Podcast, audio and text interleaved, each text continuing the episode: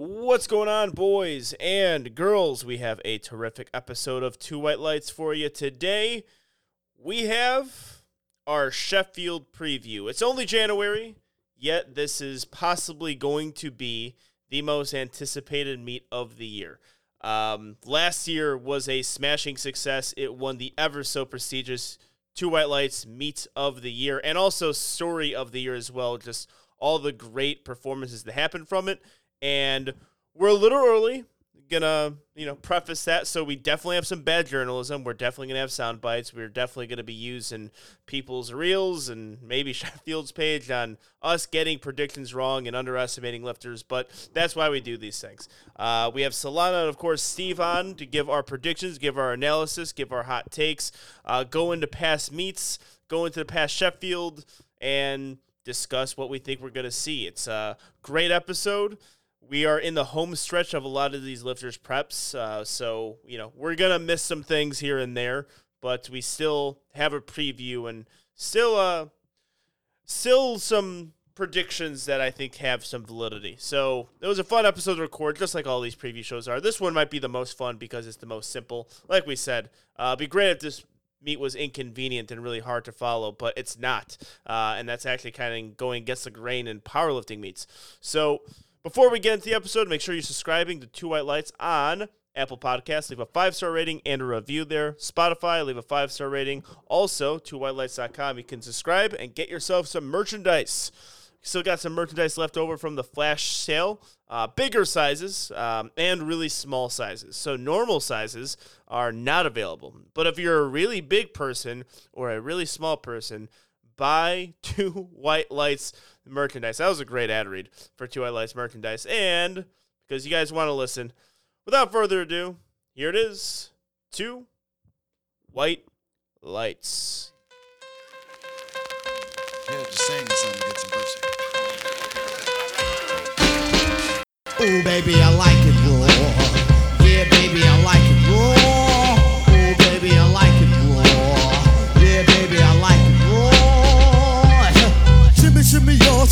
shimmy, yeah. Give me the mic so I can take it away. Off on natural charge, voyage. Yeah, from the home of the Brooklyn squad. Wu Tang killer, hubby's on the swarm. Rain on your college ass disco dorm. For you to even touch my skill, you gotta go to one killer B.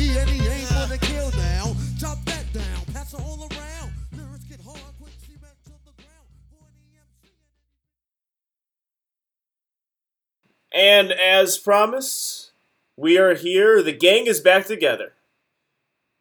We got a preview show, boys and girls. And we got a preview show, and in my opinion, the best preview shows to do because, I mean, we talked about how we would really like Sheffield to be more inconvenient for us if, you know, it can be uh, really confusing to follow and, you know, combined, equipped, and raw. But Sheffield it, it, it's a good preview show because you're only doing men and women and it's kind of straightforward and not that many competitors where we don't have to split the episode up into li- five parts 12 lifters. We we understand how they all got there. They didn't have mm-hmm. registration issues and miss out on signing up in time. It was just a very simple process. It was just I qualified for the meet and I do the meet. It's a pretty cool, pretty cool situation. Makes our lives a little bit easier and a little bit more fun.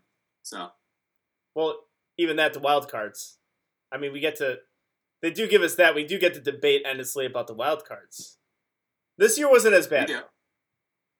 No, this year I thought was pretty simple. I mean, I thought the people that got wild card. I mean, one, there wasn't as many wild cards as Yeah. last year, and then because more people qualified, uh, as well as the qualification standards improved in the sense that you had to qualify through Worlds, and that was a really cool thing. Because I know we had some kickback on our end of like how that worked out last year and how some people bombed at Worlds and still got in.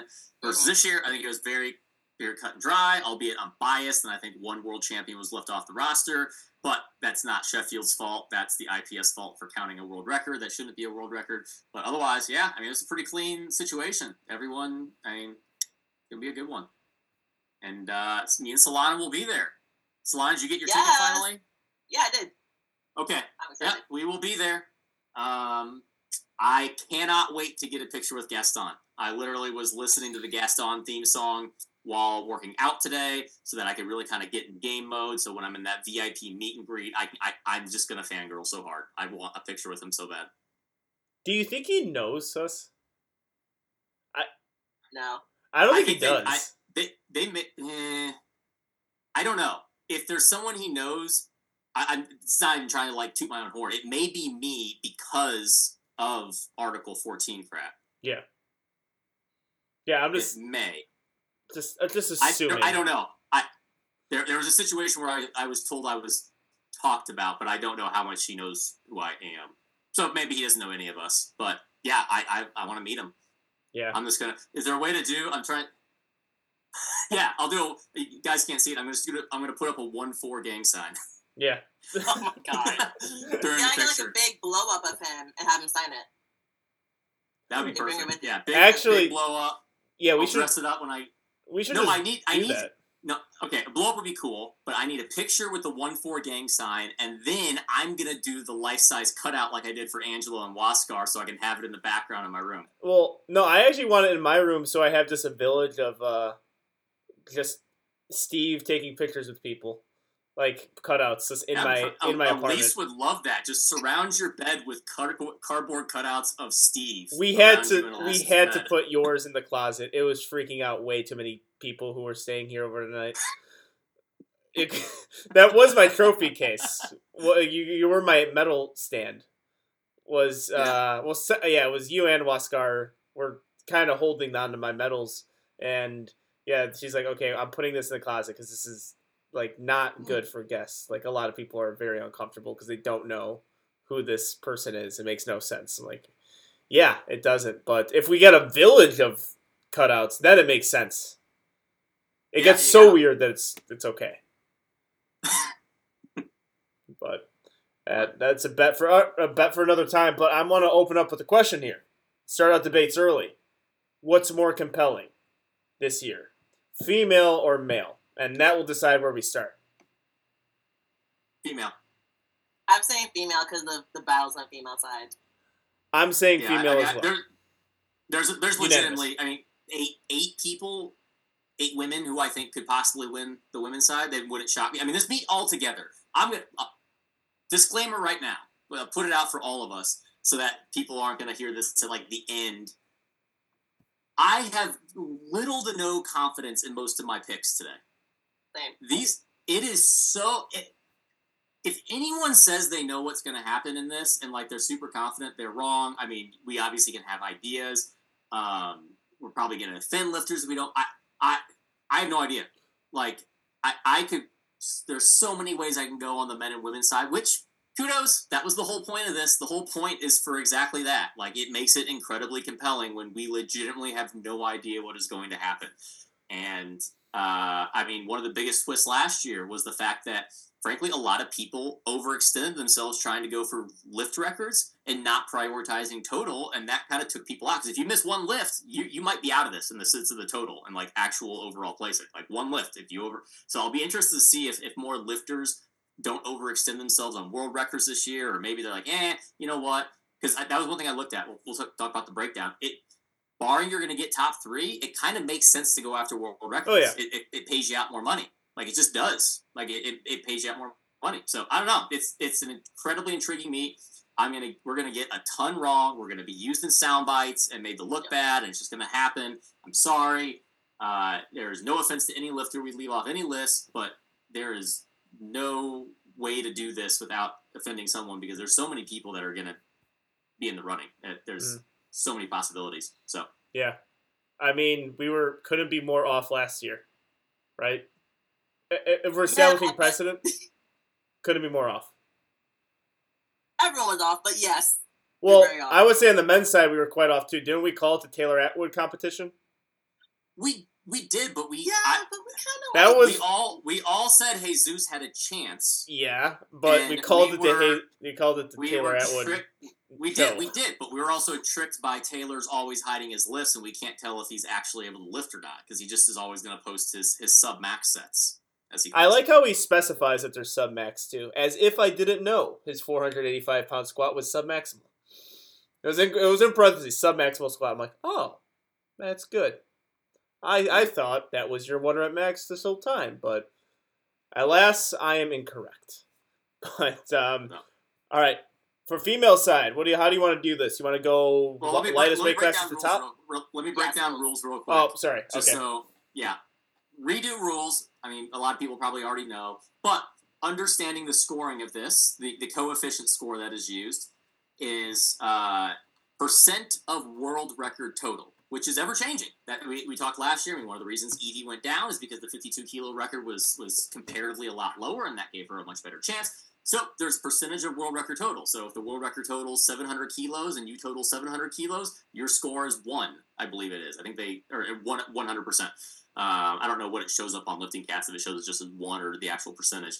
Um, if you're above it, obviously it's going to be above 100 percent. So highest percentage to world record total wins the meet, um, and so that's the goal there.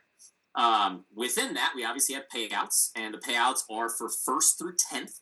And to kind of give a breakdown, uh, converting pounds to dollars, first place is thirty-one thousand seven hundred fifty dollars. Second place, $15,875, Third is about $9,500, Fourth, around $7,500, Fifth, $5,000, Sixth, $2,500 Going down. I, I started skimming on some of those, not being perfect, but you get an idea. And I already kind of alluded to this. If you set a world record lift or total, so squat, bench, deadlift, or total, any of them, that is 5,000 pounds or $66,350. So you could, in sense, it, like if you were to break all four records and uh, hit and place first, let me do the math real quick. That would be $50,800. So that's where I kind of alluded to already. I said is once you get to fifth place and down, a world record is worth more. Fifth place pays out five thousand eighty dollars. Well, world record pays out six thousand three hundred fifty dollars. So if you don't think you're going to be top four, it's almost more worthwhile to try and shoot for a world record if you care about the money uh, more so than like the literal placing because you'll make more money. Like the world record is just worth a lot, which is the point of it. I mean, they want people to be going for world records. I mean, that's the great marketing tactic of this meet. Is anyone when you say world record understands what you mean? When you say dots or you say Wilks or, or when you say that kind of stuff, people don't understand how to kind of compare. When you say world record, everyone understands what that means. They just lifted the most anyone's ever done in that specific division class, whatever it may be. So, um, so yeah, twelve men, twelve women uh, Sheffield stage, and that's that's the go around. So, but yeah, we'll get into women. You want to go bottom up? Put 47 up? No, I want to start with the best battle I think we'll see.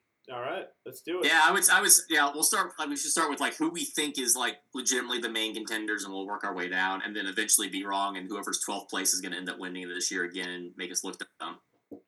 Yes. I want to start with the Battle of Six Nines. We have Agata Sitko.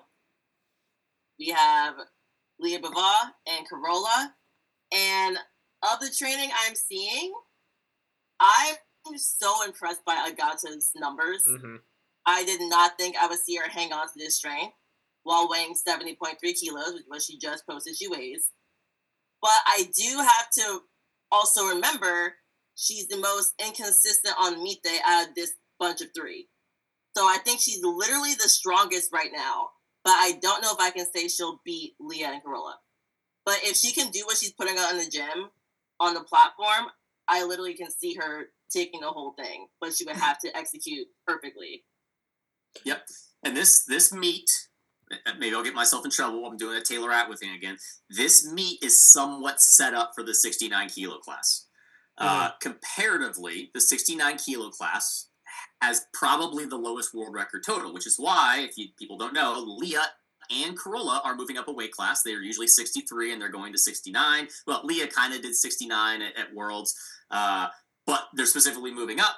And then Agata's coming down. And it's all because, like, percent to world record total, it's actually a lower world record total than 63 kilos is. So Mm. it's it's just the class to be in. Like when you're looking at how to kind of game the Sheffield strategy, 69 kilos is the place to be. And I agree. I when I saw Agata moving down, I was like, I mean, it could be a good strategy. It's better than staying at, at I think at 75 or 76. I don't I don't think 76 was a good class to be in for her uh, to try and win. Uh, I was like, eh, she probably did pretty good, but like she's gonna lose strength to that cut. She just hasn't. She hasn't lost really any strength. Like from what I've seen, I mean, she's benching 145 plus on the regular, which is a bit of that's one of her more inconsistent lists because the bench depth. She had some issues with that at Sheffield last year. Um, I just Her saw her hit an press, too. easy 180 kilo. What do you say? press, uh, press command seems to be a problem. I, hasn't it happened twice? To, to a couple quick quick jumps. Well, press command was worlds, and then it was just bench depth Okay. at Sheffield. All right. That's yeah. I'm, Yeah. I'm trying to remember which one's which. So she just had an easy 180 squat. I saw her do a 225 double on deadlift, a 235 single.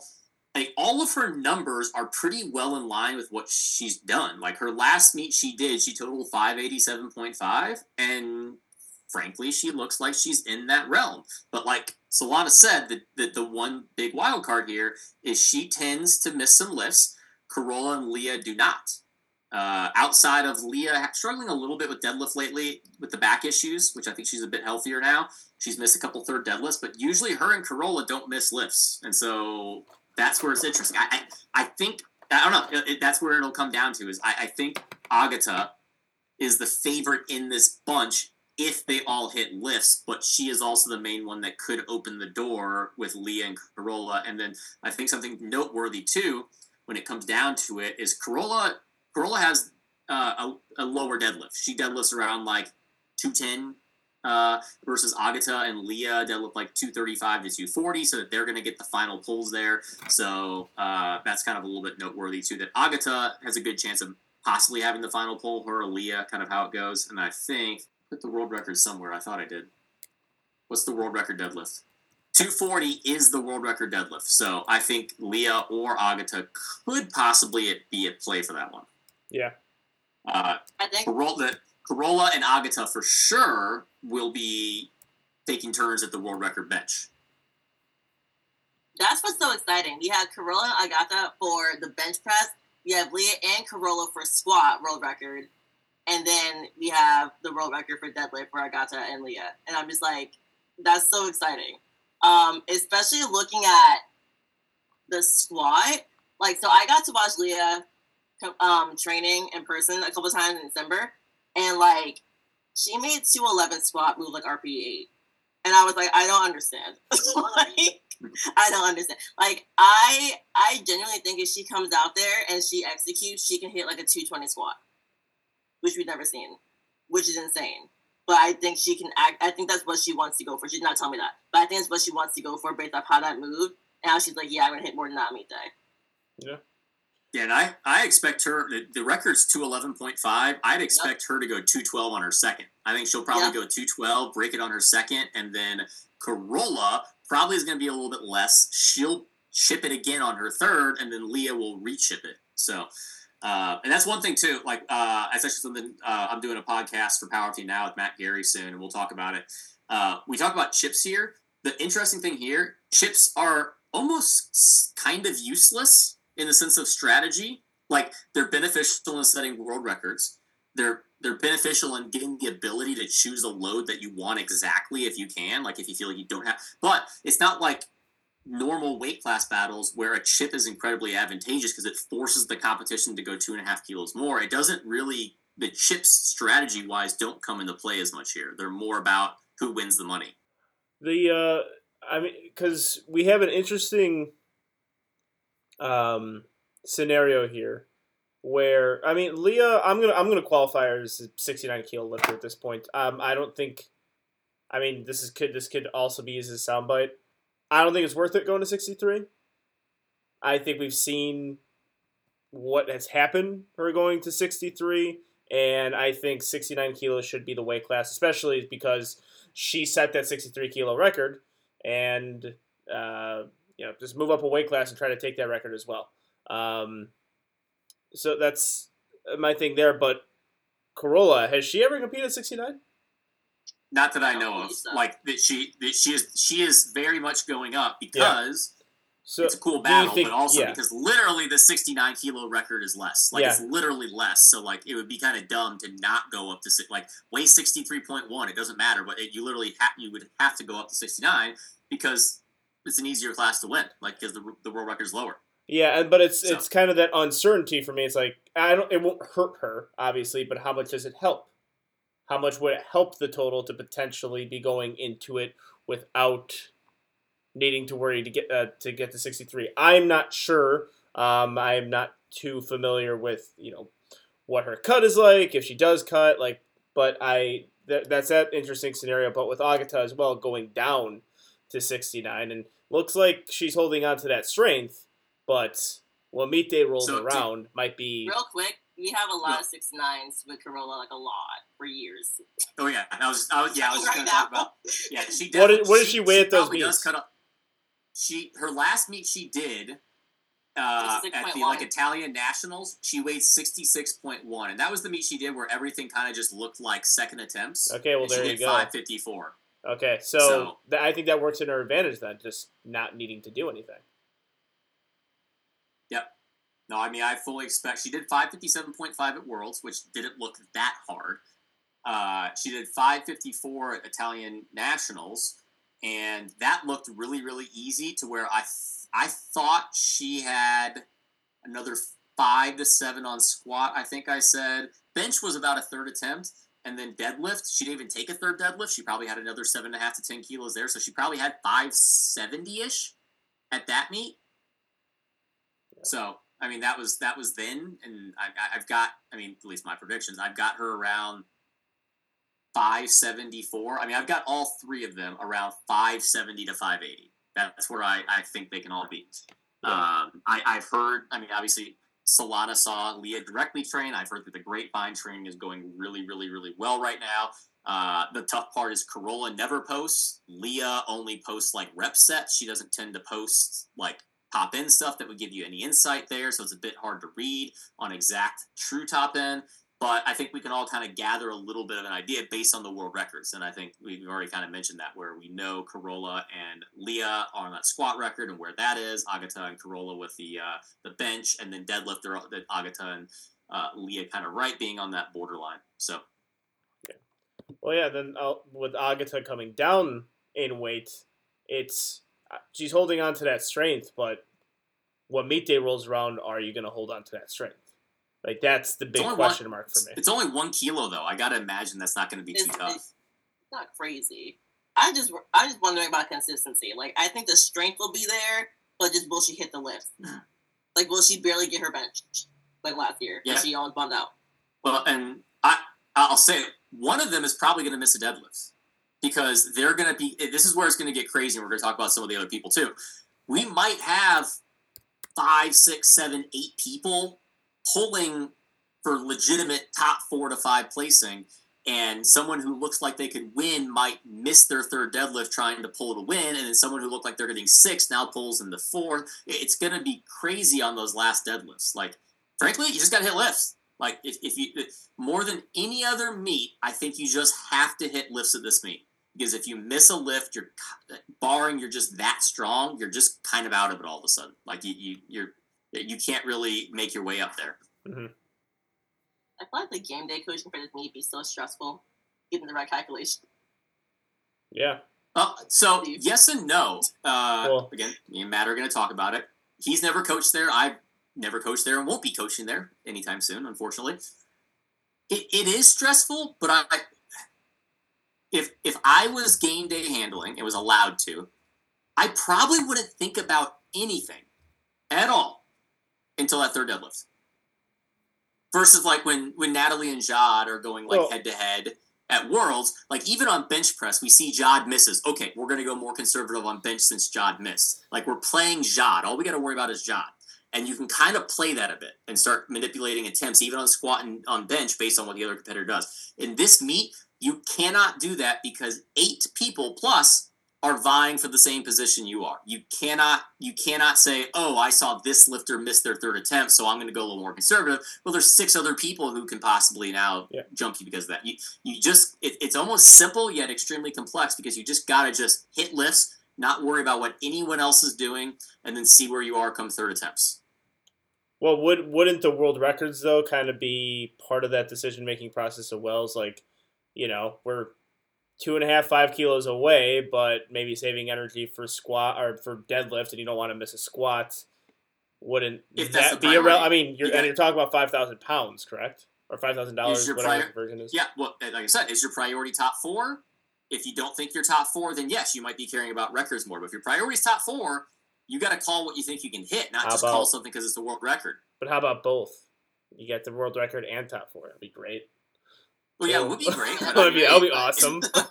In my, in That would be cool. In my opinion, in my opinion, you can't force that if you're thinking top three to four. You gotta, you can't just try and overreach to get that record and get that money because of the risk there of what it does for the overall placing. You've got to just, you if the record's there, like like let's use Agata.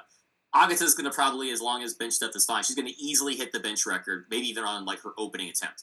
That, of course, go for the record. But then there's the difference of like, oh, I, I think I can squat 200 and the record's 205. Ah, I'll try 205.5. I don't know. Like that's where if you are actually in that top four placing, it's it may not be worth to try and like reach for that because that could be the end of your day. Like you go from thinking top four to now you're you're fringe top 10.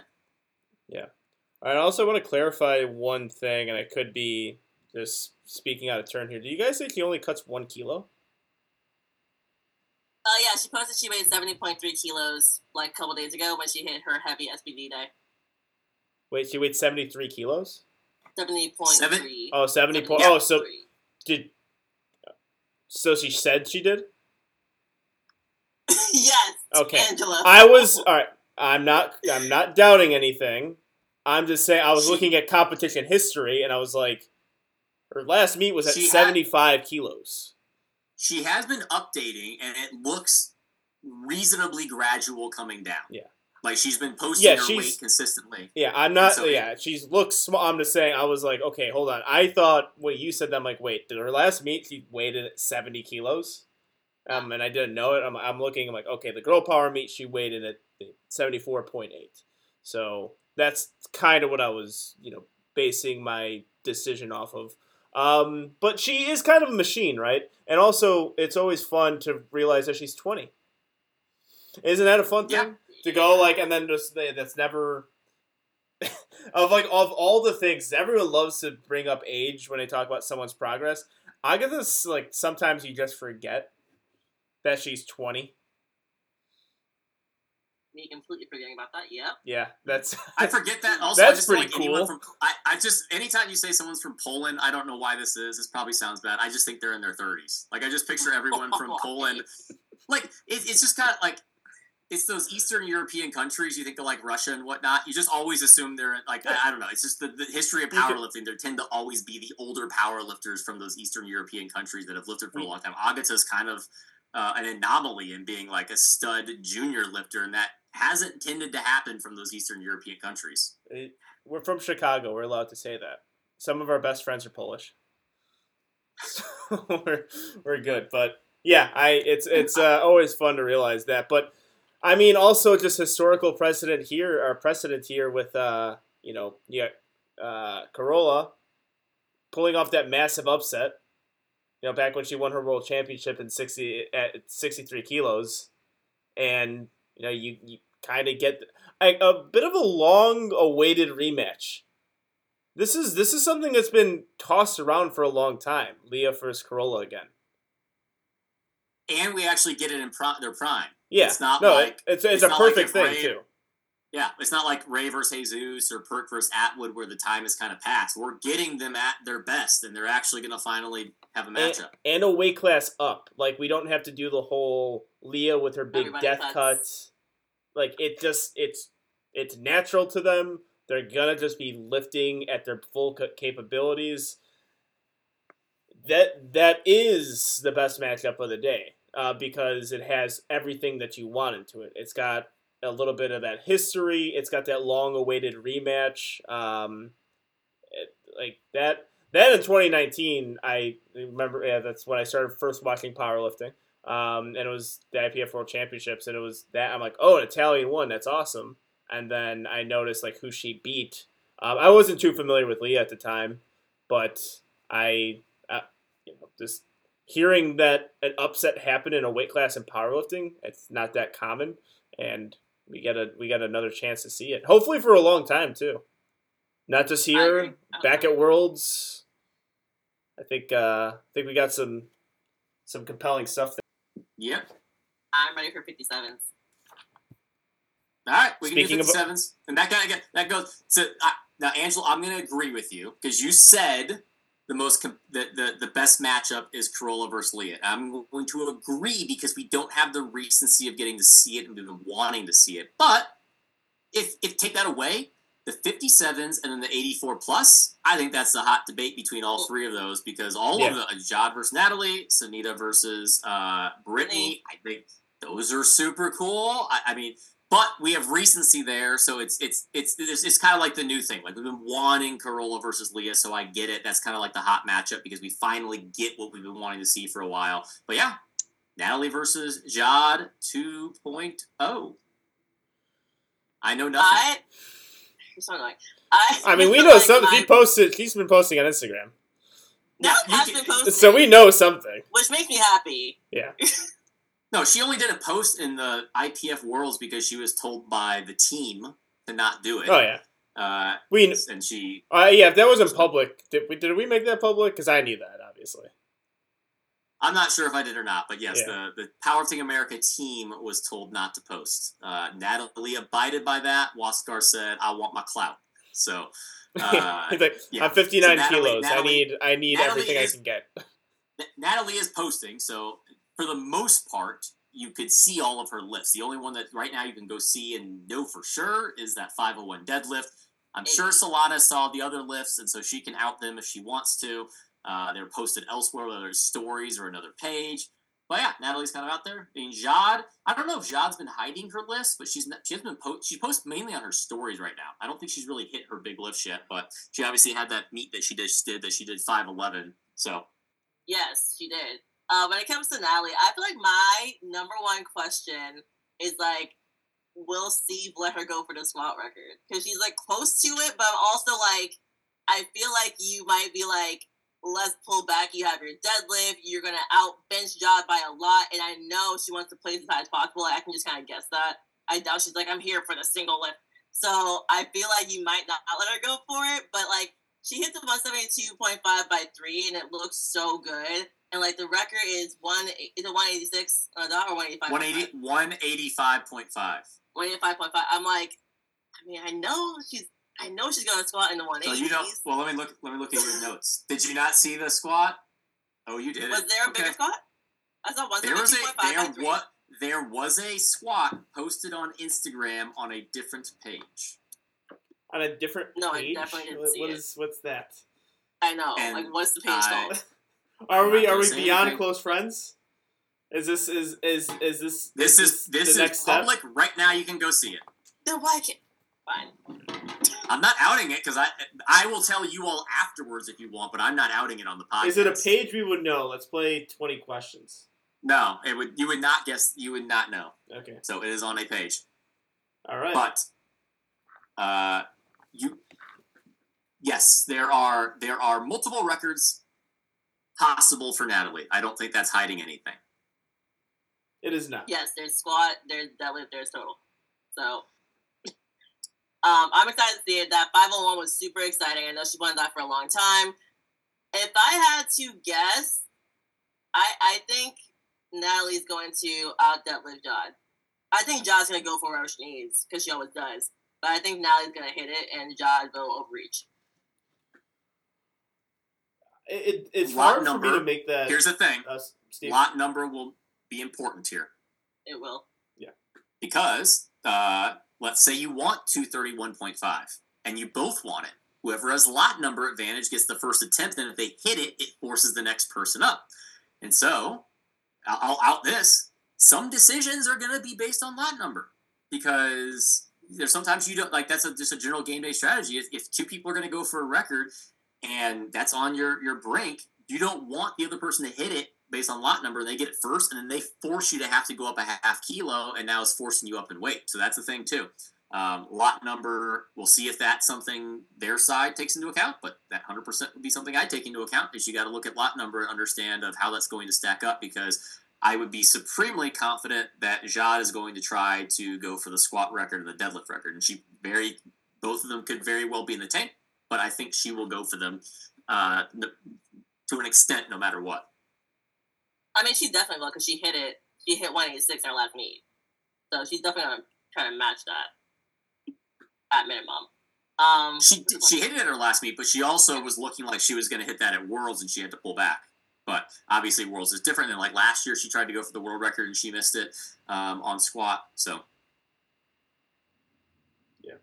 when it comes to Jade, I'm wondering because just like you also kind of noted here, like we saw a 220 by five deadlift, and that's like crazy, but it's also like you're very right. Like her first rep tells it all because she's great with reps, but it doesn't matter. It's all about the first rep. Like she pretty much matches or gets close to like whatever that first rep is of a high rep set on the platform every time. Yep, and there's lifters like that. It's not a negative thing, but like I, I, I have lifters I coach who are kind of like that. Like you cannot judge their rep set because they are able to maintain velocity. They, they'll hit not they'll hit three reps in a row that are nine RPE. Like it, it doesn't really make sense. And with deadlift, it's more common because you don't get that that same like like uh, elastic buildup of tension from that initial rep because it's from that dead stop, and you get that on preceding reps a little bit. Um, so yeah, you can't like Jade little scouting strategy. You cannot judge a rep set. Like you cannot say she she deadlifts 220 by five and say, oh, she can deadlift 240 now. No, you only look at that first rep. You can only look at that first rep and judge. And that's just in general. That's for any lifter. Like I, I said that on my I did a game day scouting video for Powerfully Now. I said if someone does a triple, like it's cool. Like you can use that triple as a gauge, but look at the first rep and say. What do you think, based on that first rep, they can hit for their actual top end? Don't judge the third rep because that's not that's not how you actually judge someone's actual top end potential. Because people are very very different in their ability to handle rep work. Yeah. I think it's true for more lifters than you think. Um, for everyone listening to Two White Lights right now, um, I think some people in the know know that, but like people look like, oh, well, they got it for three. That means they're good for you know twenty five kilos more than that. Yeah. not- I got I, I use it as an example in a lot of my stuff. I got a lifter Lorenzo. He just deadlifted seven hundred for five, which based off of that, like he should be able to deadlift eight hundred plus. Well, his best deadlift seven fifty. It, it doesn't translate. Yeah. Like he's just he's really good at I reps. was like that. Um, I'm, I'm like that I now, but worse. I think worse when I first started. I'm like that currently. I think you know can't really judge the rep set, but prior to me getting coaching from Joe, I definitely shouldn't judge it. I could make, you know. Uh, Well, also you do reset reps on deadlift now, so that's going to change things. Yeah, that's that, that Um, big reason why we did that. Like for squat, I don't think for squat. Like I mean, we're going off on a tangent here. But like for Angelo, Yeah. I would not judge like your you because of your tempo, your rep work doesn't tend to be disproportionately better than your singles. Like it's actually a decent gauge because of how you tempo, which is like I would guess if you tried to do a set of seven, it's not going to be disproportionate to what you can do for your actual one RM.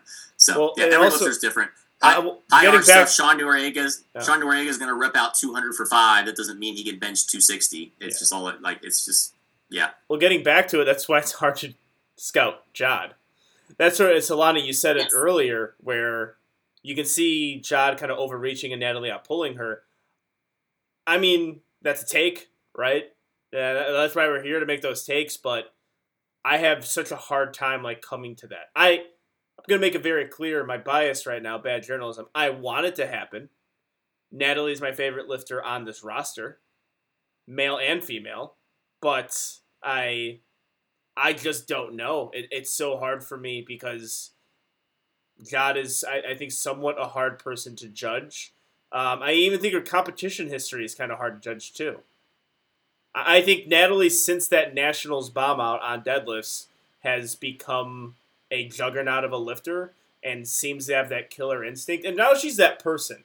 Um, people like her, like just I love when they stroll into powerlifting or get into the powerlifting culture where she is now. I think I bought this up prior with other lifters, but she's uh, the pull out your phone lifter where you're in the gym. She's thousands of miles away, and there's three people in the gym who pull out their phones at the same time. They get on Instagram at the same time, and then they show each other phone like, "Yo, check this out. Look what she just did." I'm seeing that for Natalie way more often nowadays, and she's kind of getting to Daniella Melo, Amanda Lawrence, Heather Connor. You know that that time where they were always just like, "Yo, do you see this? Can you believe it?" So Natalie's kind There- of there's a there's a little secret battle within this meet. I can tell you on one end it's not really as much of a battle. I think on the other end it's a little bit more of a battle. Who who has the highest coefficient score for a U.S. lifter? Natalie or Amanda? Hmm. Kind kind of the changing of the guard if that Who- happens. Who who is the best U.S. female lifter? That that is a thing. Um, so that that's a little that's a little side battle within all of this. I mean, yeah, eh, I mean it would be because Sheffield's based on records as well.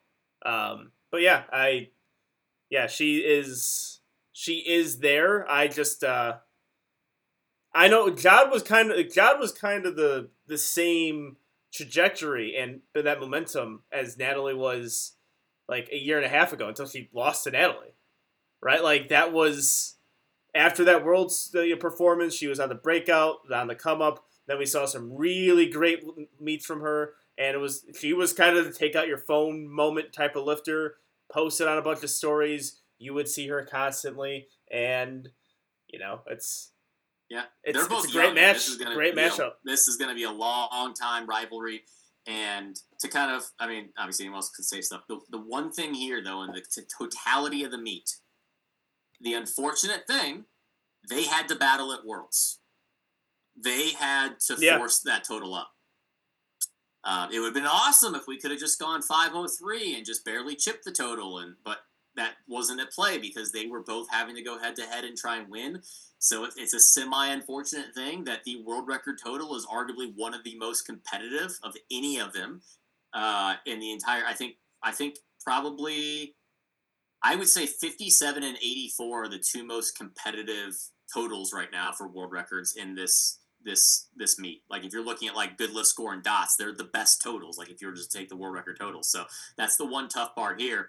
So uh, I mean, both of these lifters have to be perfect if they want to be in the running for those top three placings. So um, I, I could see either one of these lifters having the best good lift score of all time, of all time. No one's ever beat it. Dots, GL score, the greatest ever, and they still may not win this meet because of world record totals. It's possible, but it's it's just it's it's a tough one because of that total being pretty high. Yeah. Yeah. Well, we were surprised last year, so maybe this year it could happen again. Uh, S- S- Solana, you got some total predictions? I do.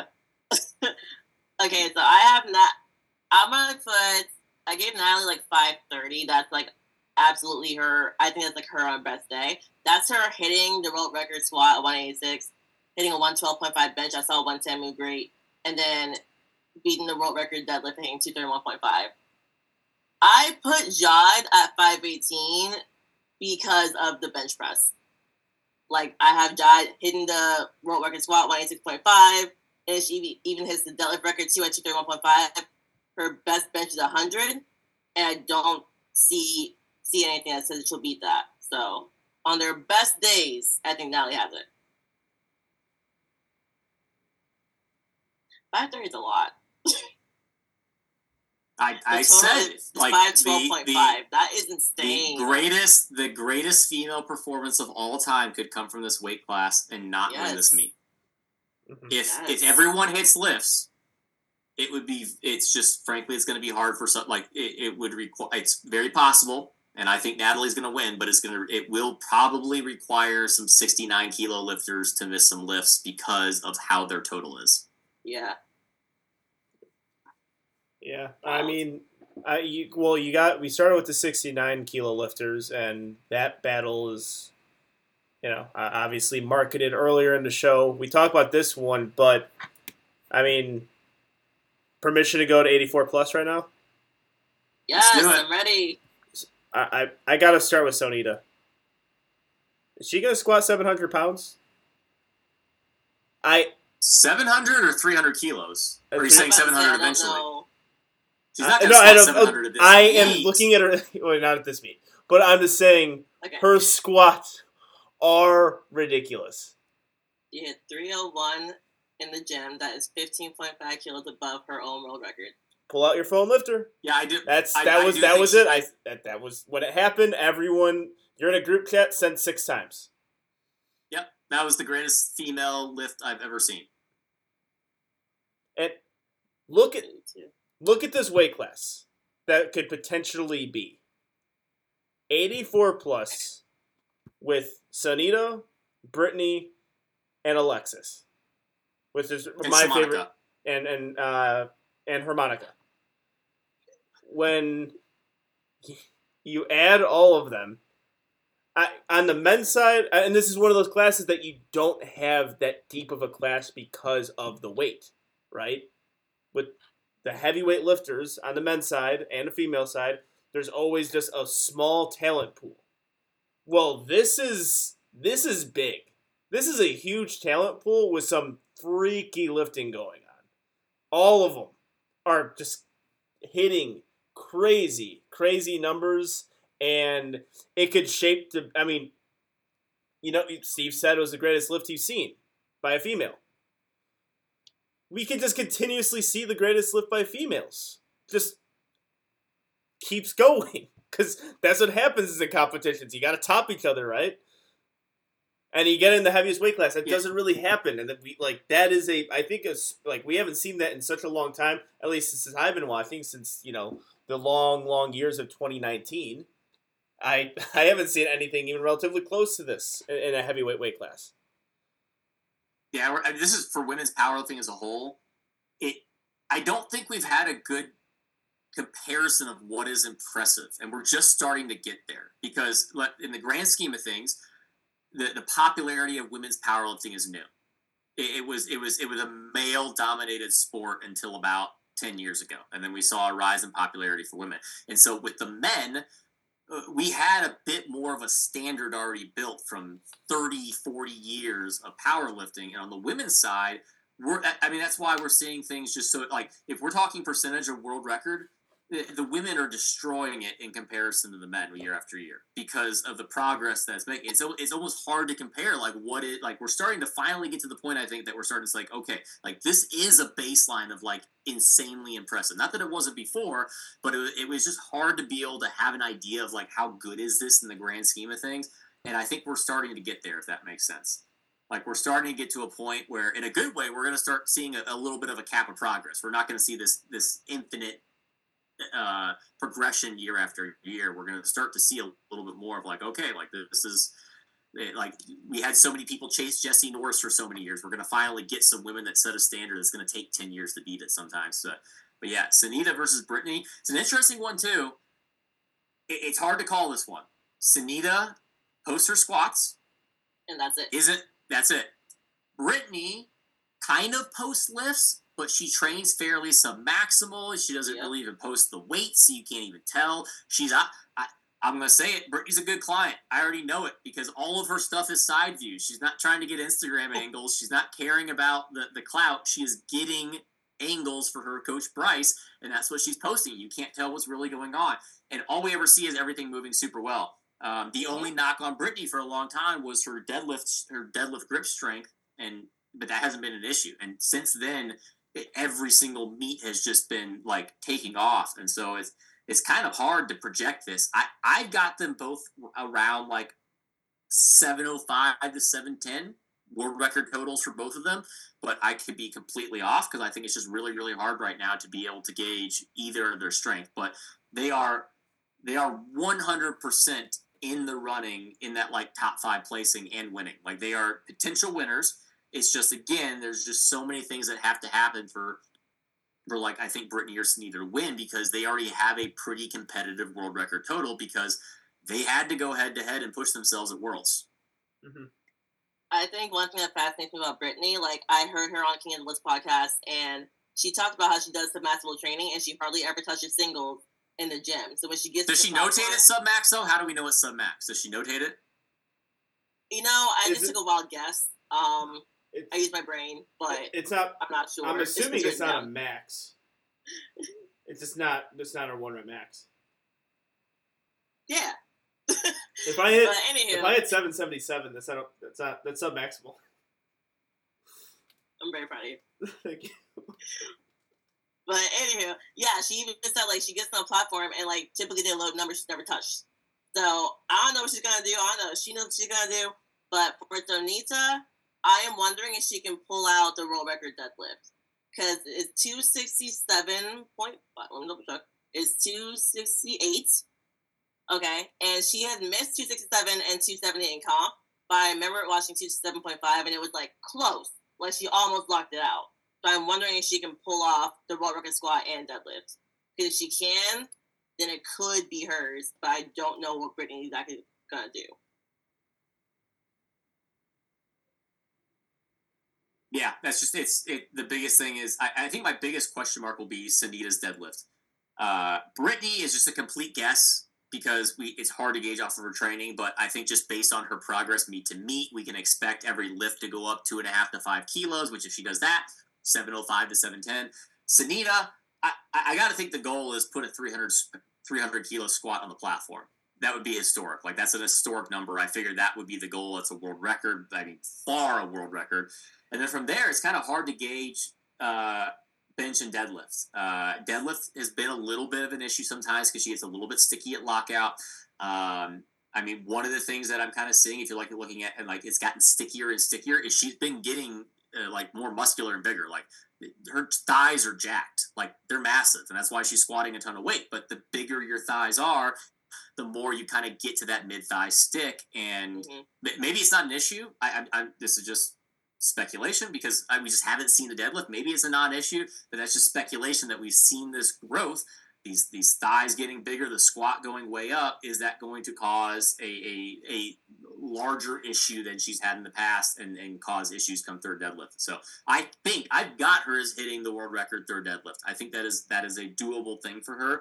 I just I I just don't know. I, I think I saw a 257 and a half deadlift I post or said uh, that I noted, and it moved well, but a little bit sticky at lockout. Uh, or wait, that was uh, Euros. She just competed at Euros, but she didn't go all out. She hit 257 and a half at Euros. And so that's what I was kind of using to kind of gauge on. I looked at that. Bench moved well at Euros. There was a little bit more in the tank, 142 and a half. She had more. Um, she sandbag squat, and then she hit a 257 deadlift, I think, for her second attempt, and she passed on her third. So for her, if she's hitting 257 on her second deadlift, that means she thinks she has probably 265 plus on deadlift. So that's what I took from that. Yeah, I know she had two two six two point five at Silent Worker, but that was also the only lift she did. She did not squat or bench. Yeah, But we'll that's gonna change things. All right. Are we gonna go forty seven or are we I said gonna go that there's only there's or Tiffany or Evie? there's only one there's only one well there's another battle battle. Noemi Oh, versus. Evie, How could I forget and then we'll one? touch on individual lifters. Yeah, Evie versus Noemi. I mean, maybe I'll eat my words. I don't think it's as much of a battle as it was last year. I think Evie's decently separated herself, and I think Evie has to be one of the favorites to win because I, in in totality, the 52 kilo world record still is comparatively a bit less competitive than some other weight classes. I think what Evie can do, which I think she can do 485, that would finally put it as a highly competitive record. And I think she, like, Evie probably is going to hit lifts. She's probably going to go 480 to 485, and she's probably going to be at minimum top three. Very, very possibly repeats. And if she repeats, that frankly to me is more impressive than last year, just because last year, like, again, the world record was kind of low. Uh, if she goes 485 this year, it's no longer she gamed a system. She just legitimately was the best lifter. She's just a yeah better lifter at that weight class. She found the, the the best weight class for her, and she's the best lifter in that weight class. Um, World she pulled And it's away insane. with it. It's it's Uh, it's like yeah, it's after Sheffield, like we're wondering, but World she pulled away with it.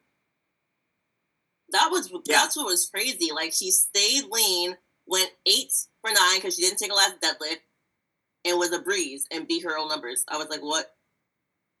What's happened? Yeah, it it was it it's the level of surprise is high on all accounts here. The fact that she did it in the first place, I mean, we spoke it at nauseum. Uh, we we've we've brought it up on two white lights and and won award, biggest upset of the year, or uh, whatever we have to phrase it so we don't offend people. Um, but yeah, biggest upset of the year, and even from there, it's like, oh, she's staying at this weight class, she's cutting down, and she's the best lifter in that weight class in the world.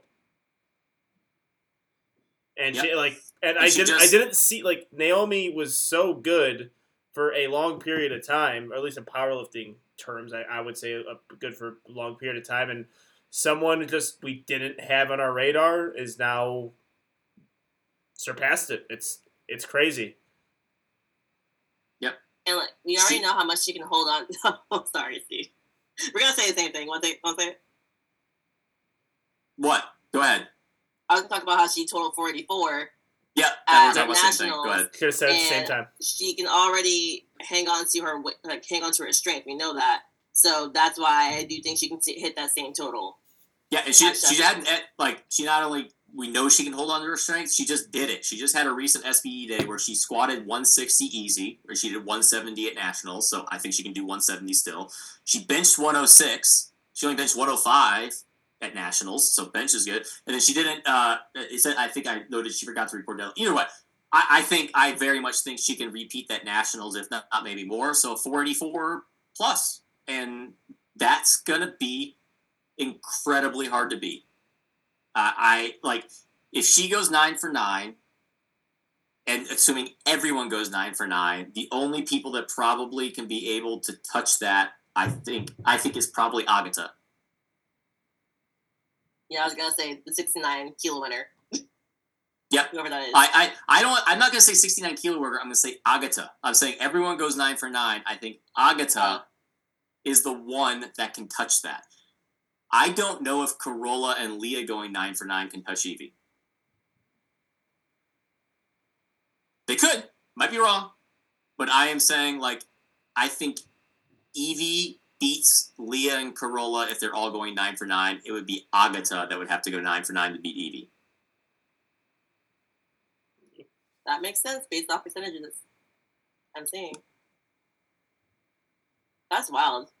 Will she win again? So, yep. And then Noemi, I don't want to discredit it.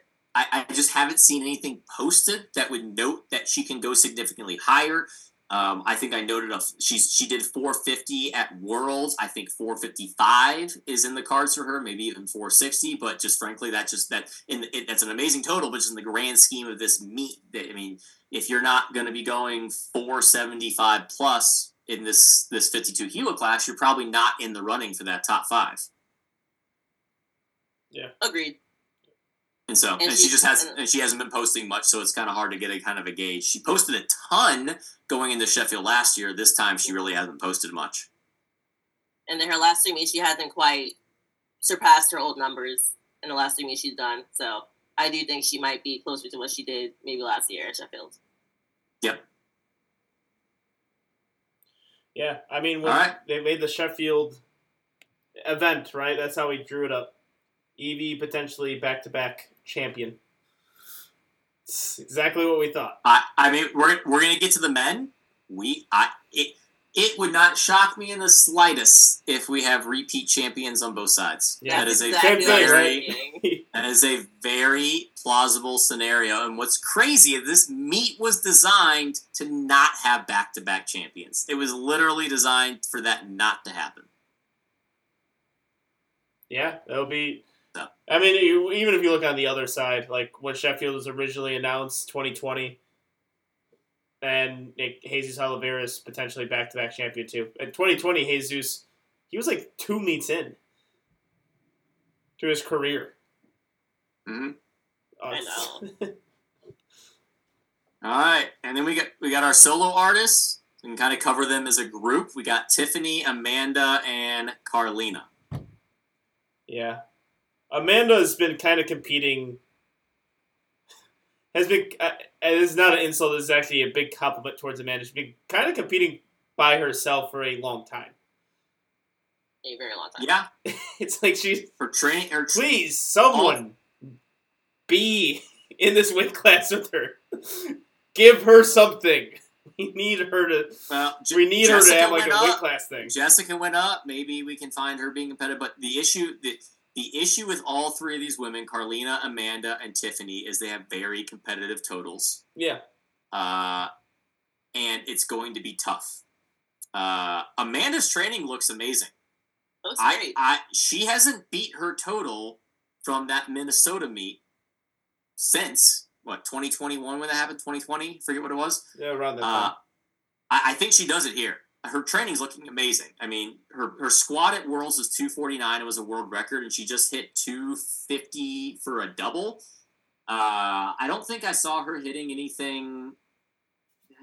Oh, she she said she benched 135, but she didn't post it, and then she hit a 260 deadlift that looked pretty clean. I mean, I think, I mean, in a way of taking home some money, I think Amanda can get pretty handily a squat, deadlift, and total record. Just the issue is she's going to need some people to miss to win the meet uh, because uh, she might break the world record by 10 plus kilos. But when Evie's breaking the world record by 25 kilos and she's at a lower uh, total, so the percentage is much higher for those those kilos, uh, it's gonna be tough. Yeah, it's just it's just the fact of the matter, and I think uh, that's the same for Karlina. I think Karlina can possibly break the world record total. Tiffany, I think maybe. I, I it. let me know. I couldn't tell. Deadlift looks a little off. Am I wrong in saying that? You're not wrong from what I saw. Ro- I don't define off. really know how much stronger she has gotten. So she's she's deadlifted 17, 167 and a half and 150 looked hard. Yeah. She just didn't she just did an SBD day where she did 160, 100 and 150 and 150 deadlift was hard. Yeah. So- So, I, I Right, don't so know uh, what's going yeah, it's on. a, it's a difficulty thing. I, I don't know if there was like soft knee or something or technicality sort of thing. It just it No, it wasn't it wasn't technicality. It was just a bit it was a bit grindy for 150 in what I've seen in the But- past. So I mean her, training doesn't look bad. It's just that like we're talking percentage of world record total, if she chips her world record total, that's plausible, but that's not that's not winning you Sheffield. But, I mean, you, you she's you at this point you've got to destroy the total. There's no such thing as chipping the total and winning Sheffield. You've got to destroy the total, and that's the issue with Tiffany, Karlina, and Amanda. Is all three of them could break the world record total and have incredible meets, but in the sense of how this meet is scored, I don't know if they're destroying the total with this, which is what's going to be needed.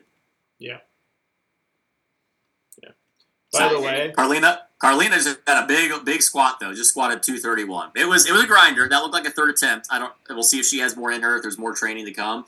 Uh, but I, I mean, I think again, it looks back at like if you're looking at like, you, do you prioritize placing? If placing is not in the cards, do you prioritize the world records to take home more money? And that could be something that's more in the cards for uh, someone like Karlina and uh, uh, Amanda, where it- it's they would probably need some people in the weight classes of 69 and 52 to miss a bit to open up some doors there. Yeah. Where did you see 221? It just happened today.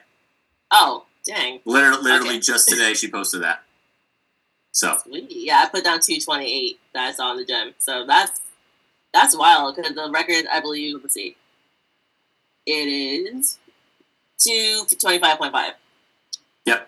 yeah, I fully expect her to break that. Uh, I fully expect Absolutely. Amanda. I, I think Amanda's going to crush the squat record. I think she's got a chance at the deadlift record. I think she's going to beat the total record.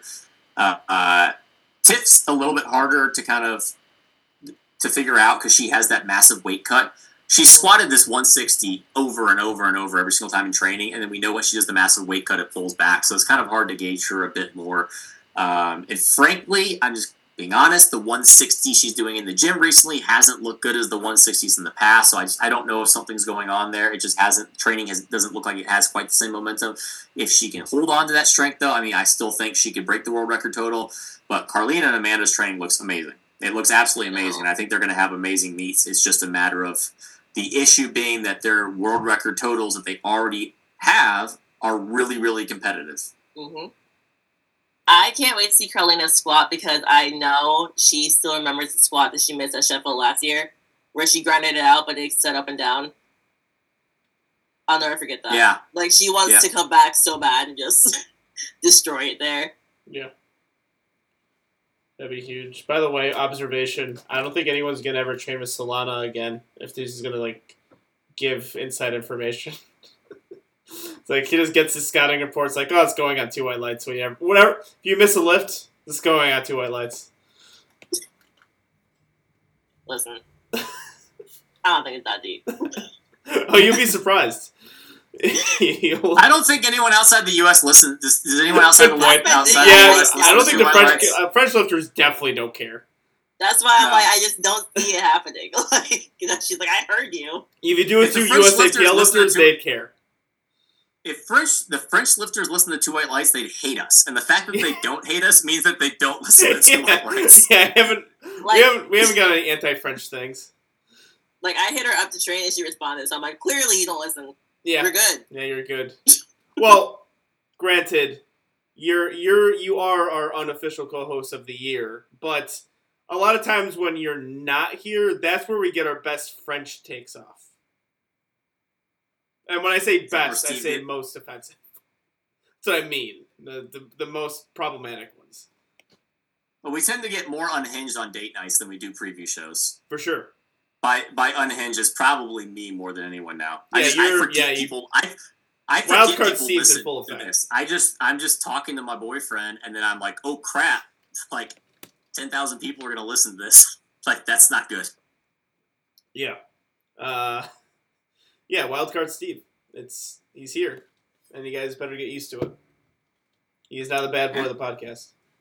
But- Can't be any worse than my business cartelling allegations. I'll take it. There you go. Yeah, you beat those really? allegations, and by beat Yeah. I mean you, nothing really happened. All right. Do we want to do? I got I don't even know top- how to do it. top five predictions. Oh yeah, we're we're gonna be so wrong. Like, gosh, these are gonna be used as sound clips, and we're gonna be so wrong about so many things. I'll go first because I, I mean, I'll I'll start it off. Natalie's winning. Uh, I'll be open that it's obviously going to take some things to happen because of how their competitive their things are, but I have zero doubt Natalie is going to show up and probably put in the greatest performance in women's powerlifting history, uh, and she's going to take it. From there, uh, I'm going to go Agata second, Evie third, Carola fourth, and Leah fifth. Okay. Okay. All right, I'll go next. I'm going to give it to Carola for first place. Because that's who I have winning 69 kilo battle. I'm going to give second place to Evie. Third place. Okay, third place goes to Natalie. Fourth place at this point, I'm just guessing. I did not get this far. I thought we were going to do top three. I don't know now. Uh, fourth place, I will give it to Agata. And then fifth, I'll give Leah. And then Alright. she'll never change me again. Angelo, I, I need you to pick Evie because we can't go two years without picking Evie first. At least one of us. We need we need you to I pick her. Yeah. I You gave her second. We need someone to pick Oh, her thank first. you. Alright. I We was can't- like, if I Okay. if I if I'm gonna be honest here, I was going to go uh Carola first, and I I was probably going to mimic Too. Solana. I was going to go Carola first because I think the winner's going to come out at 69 kilos, and you know, I I, I do think she's been so underappreciated for such a long time. You're to see it, and I I think he's as good as anyone um, on this list, and some people might be surprised, and they shouldn't be. Also, um, they got the Uzuri singlets, and that that that brings you a lot of power. So yeah, and I was gonna go Evie, Evie second here. Um, uh, but All right, you're saying it. We're just gonna. yeah, gonna I might as well go with it. But at the same time, like Evie, yeah, like that that is a toss up that I can totally see Evie winning it. Um, and yeah, I'm, it's pretty much gonna be Solana's list. I have Natalie Richards third. I have uh, Leah fourth, and then uh, Agata fifth. All right. Heart We'll is with Natalie uh, though. I we'll really take- want Natalie to take- win this one. Yeah. It's just too tough with the percentage of world records. To, At the same time, though, she definitely got it. It's like fuck the percentage. We're of obvious. world I'm, I'll throw it out there. We're obviously not doing it, but we debated 52 okay. because if she went to 52, she would have won the whole thing. I have zero doubt. I think Natalie could do 500 at 52, and it wouldn't be that hard. Dang. Well, thanks. You couldn't even told us. Now I'm just thinking about that. I mean, why not? not doing it. So now You watch should- him should do we- it, and he's like, "It's the I see what I did there." Yeah. Well, I could. Well, I mean, granted, you could. I could say it too. If I went to sixty-six kilos, like I say, I can't even say Oh seventy-four. gosh. If I went to, I can't, But you can't. I can't even But say seventy-four Natalie kilos. Natalie legitimately could make that though. Natalie only I know, I- I know. I'm- I'm just saying. 55.8 at Worlds, and it wasn't hard to get there. Natalie legitimately could get to I- 52 kilos, and it wouldn't be that No. bad. And I, I would be supremely confident she could total 500 kilos. you're totally right. I get it. Um, yeah, it's funny. I have to. I have to skip a weight class. I can't like. No, I will. I will not win seventy-fours. Uh, I will win 66 ago though. Could have been 75. Could have been, could have been 74 since you barely even touched your weight class. You could have done that. Yeah, and still lost convincingly Yes. to all the to all the B seventy fours. But it's uh, it reminds me Oh, you remember here like athletes like say quarterbacks in the NFL is like, oh, you know what? I actually think I was a better basketball player. Like, dude, okay, like you said that now. Like we can't. You can't go and like play in the NBA now, and you can't prove that. So you saying it's like, like of course you can say it but yours is more realistic than that. I always hate I always hated it when like athletes would be like, you know, I was I was actually think I'm a better baseball player. Like you play in the NFL. Why do you why do you say that? Like you ruin you ruin me thinking about you as an NFL player now. Uh and yeah. But gonna be a fun one. Four females. Very excited for this. And on to the men's. Yeah. I say on men's that there is some weight class battles, but I honestly think men's is a little less weight class battle based than the women's Yeah. side. For sure. I say we That's very start true. with I say we start with Jesus. I see, I we got it. You saw you saw what he did today. And by the way, we're releasing this podcast really early, but Yeah. really early. But you, you see what Jesus is doing. Jesus doesn't have barriers. We said I mean uh, He, he take an L on this, and they used it. They used it on the promo. We said it was well. I mean, I don't disagree with this. We said it was going to be really, really tough for him to repeat because percentage of world record total. Him adding twenty kilos doesn't even get him close. If someone else adds twenty kilos from like the seventy-four kilo weight class, because when you're taking twenty kilos on a thousand fifty something pound or fifty kilos versus seven hundred ninety kilos, very different. I've got Jesus winning this. As I started doing everything, I was like, holy cow, this guy's going to repeat.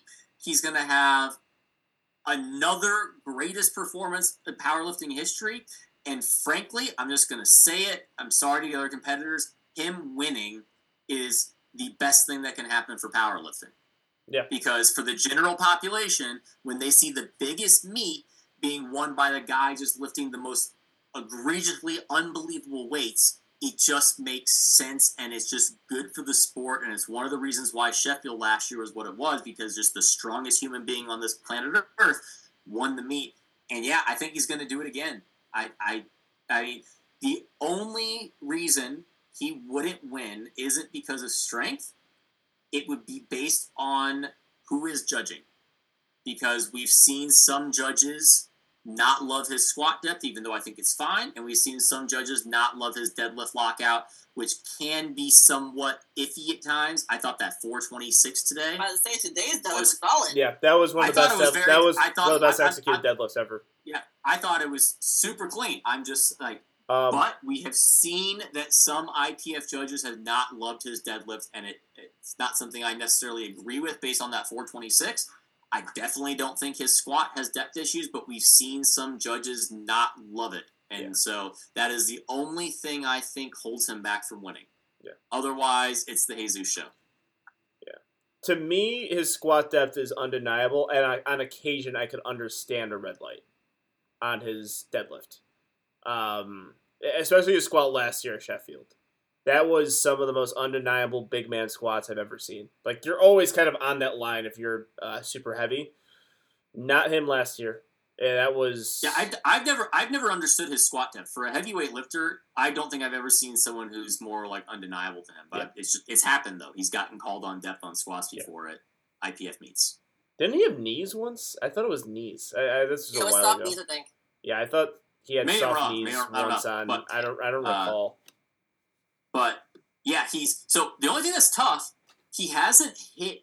I mean, we're, we're doing this early. It's probably coming. He hasn't hit a big squat, and I actually wonder if they're doing something different. In his training right now, he's either one, he's not posting singles, or two, they're doing a descending weekly rep scheme. Because two weeks ago, he posted his six rep squat PR. A week ago, he posted his five rep squat PR. This week, he posted his four rep squat PR. So I, I don't know if they're not doing singles in his training this time. They're trying something different, or if he's just not posting singles. But uh, he hasn't posted. He posted a thousand three squat single recently, but that I, honestly that it moved easy and it's kind of hard to gauge off of it. So I, I don't have a great grasp on what he can squat, other than the fact that he's just crushing all of his PRs by ten kilos. So I expect him. Um, and I Solana made the note. Uh, the squat, even though Ray squatted 1080, I forget what that is in kilos. I'm not converting that well. The world record squat this, that Ray actually did in the IPF was 477. Jesus might squat 478. I think that's very doable. Yep, it's yep, it's four seven seven point five. That's the current record. So So that's very doable. He hasn't posted a, a heavy, heavy bench single in a while, but he hit 280 back in October. Um, and then obviously he just he just deadlifted 426.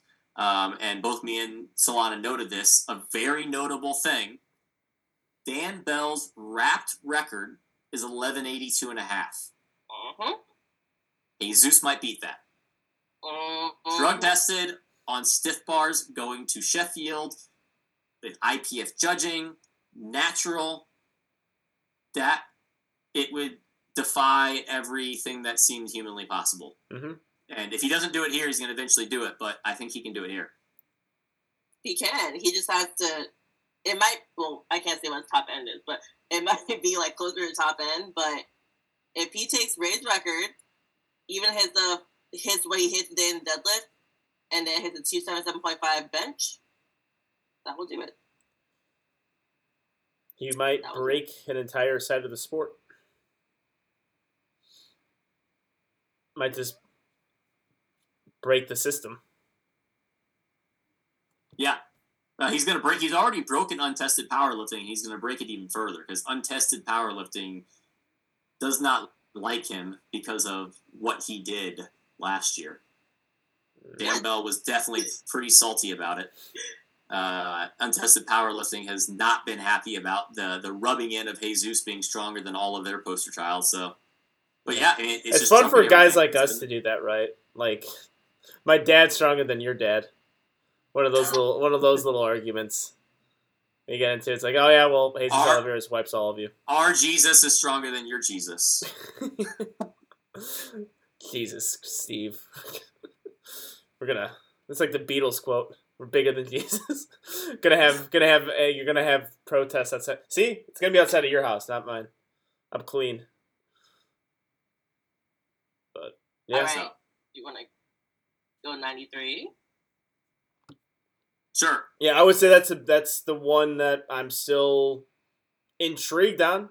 Um, and it's a s 93 has always won me over as far as weight class battles go.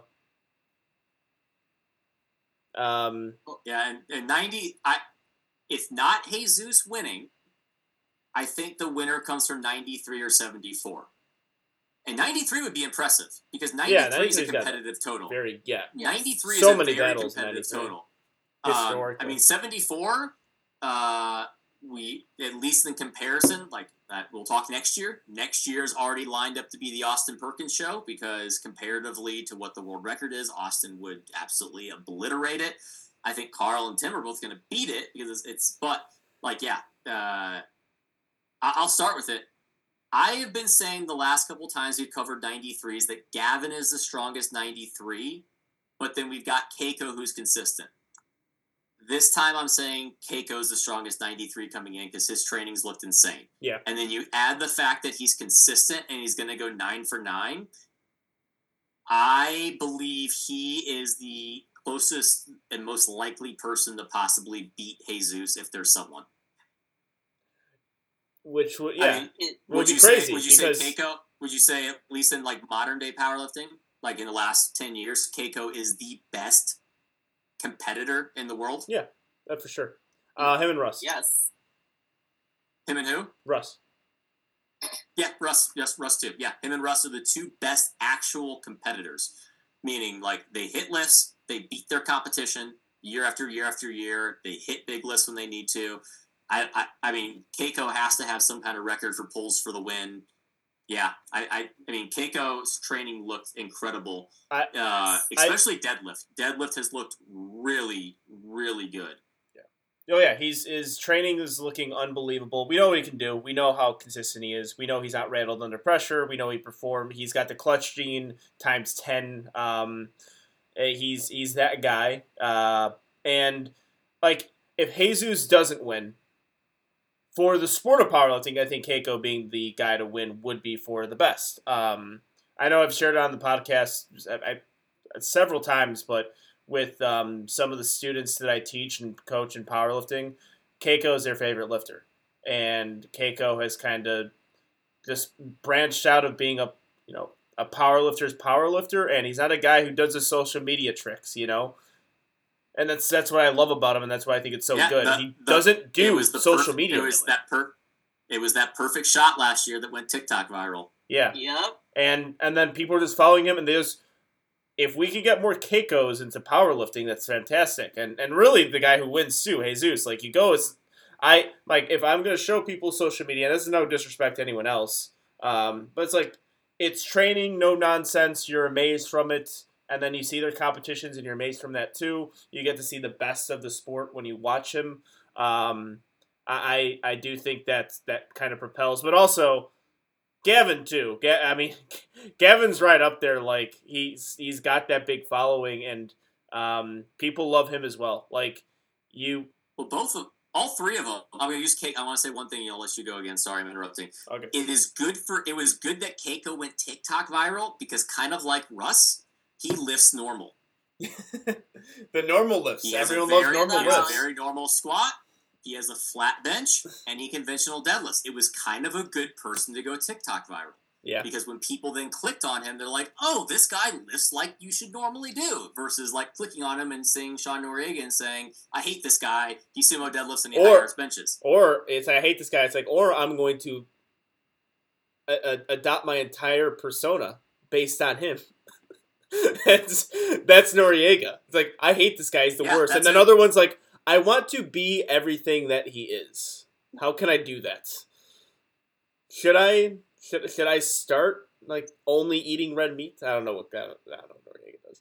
But No yeah. seed oils. Yeah, the Cito. I, yeah, I forgot that one. Um, but yeah, I, I would. I mean, we're kind of like we're we're talking about what's best for the sport, but um, yeah, his training is looking fantastic. Um, Gavin, would you say Sheffield was his best performance of his career last Yes, year? it, yes, Yes. it- yes. I, I I would say that, and maybe that's just it.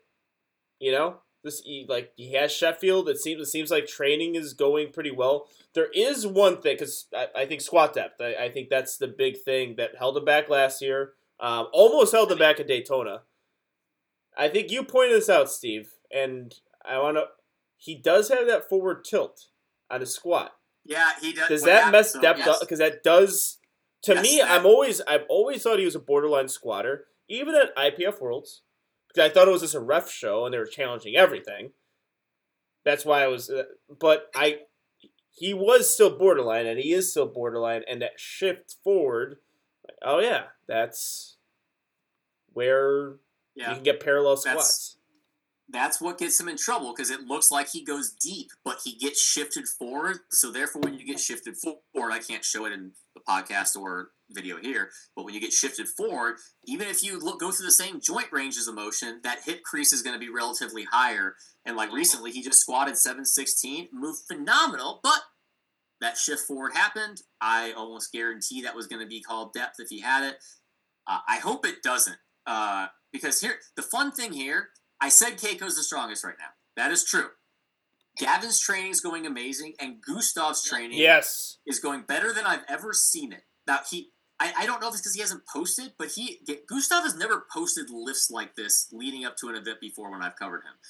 Um, but all three of them are crazy strong. Another noteworthy thing, like Gavin's been hitting some awesome squat PRs. I have zero doubt strength is there. Is can he maintain his center of mass on that third attempt, get that hip crease below the knee? If he does, it's game on. He also has switched to conventional, it looks like. Yep. Because his sumo tended to be a little finicky. It sometimes shows up really strong, it sometimes doesn't show up, and that's kind of the difference we saw at Worlds versus Sheffield. Is at, at Sheffield he smoked that well like 340 deadlifts or something like that, and then at Mhm. Worlds it, it didn't show up in the same way.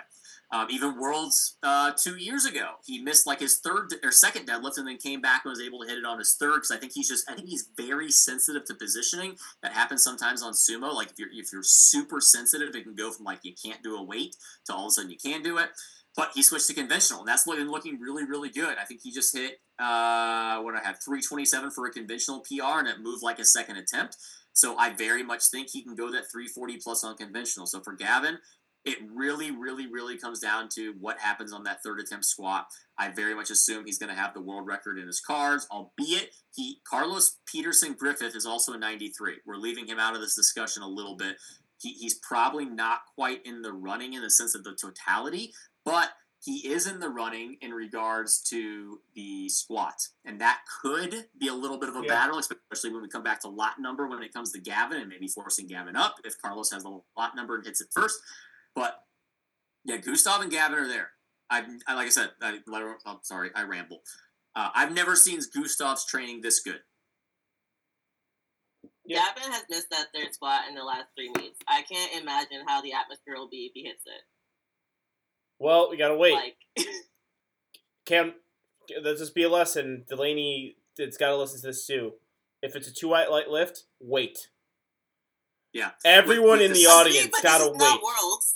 I don't It's know. not worlds. It's God actually is worse if everyone goes crazy. It, it is not the same. Let me actually, I'll clarify this real quick because I don't think people know this. I think I'm allowed to say this. The world's thing happened because it is now built into Good Lift that it automatically notifies the jury to do that. Well, that- Sheffield is using LiftingCast. That will not be the case. There will have to be normal protests, from my understanding. Wait, it automatically tells the jury, oh, they missed the light. Like, Yes, that is what that is what occurred. I don't get why that was changed, but good lift automatically at Worlds notifies the jury to look at the lift if there's two whites or two reds. LiftingCast does not do that and would require a normal protest.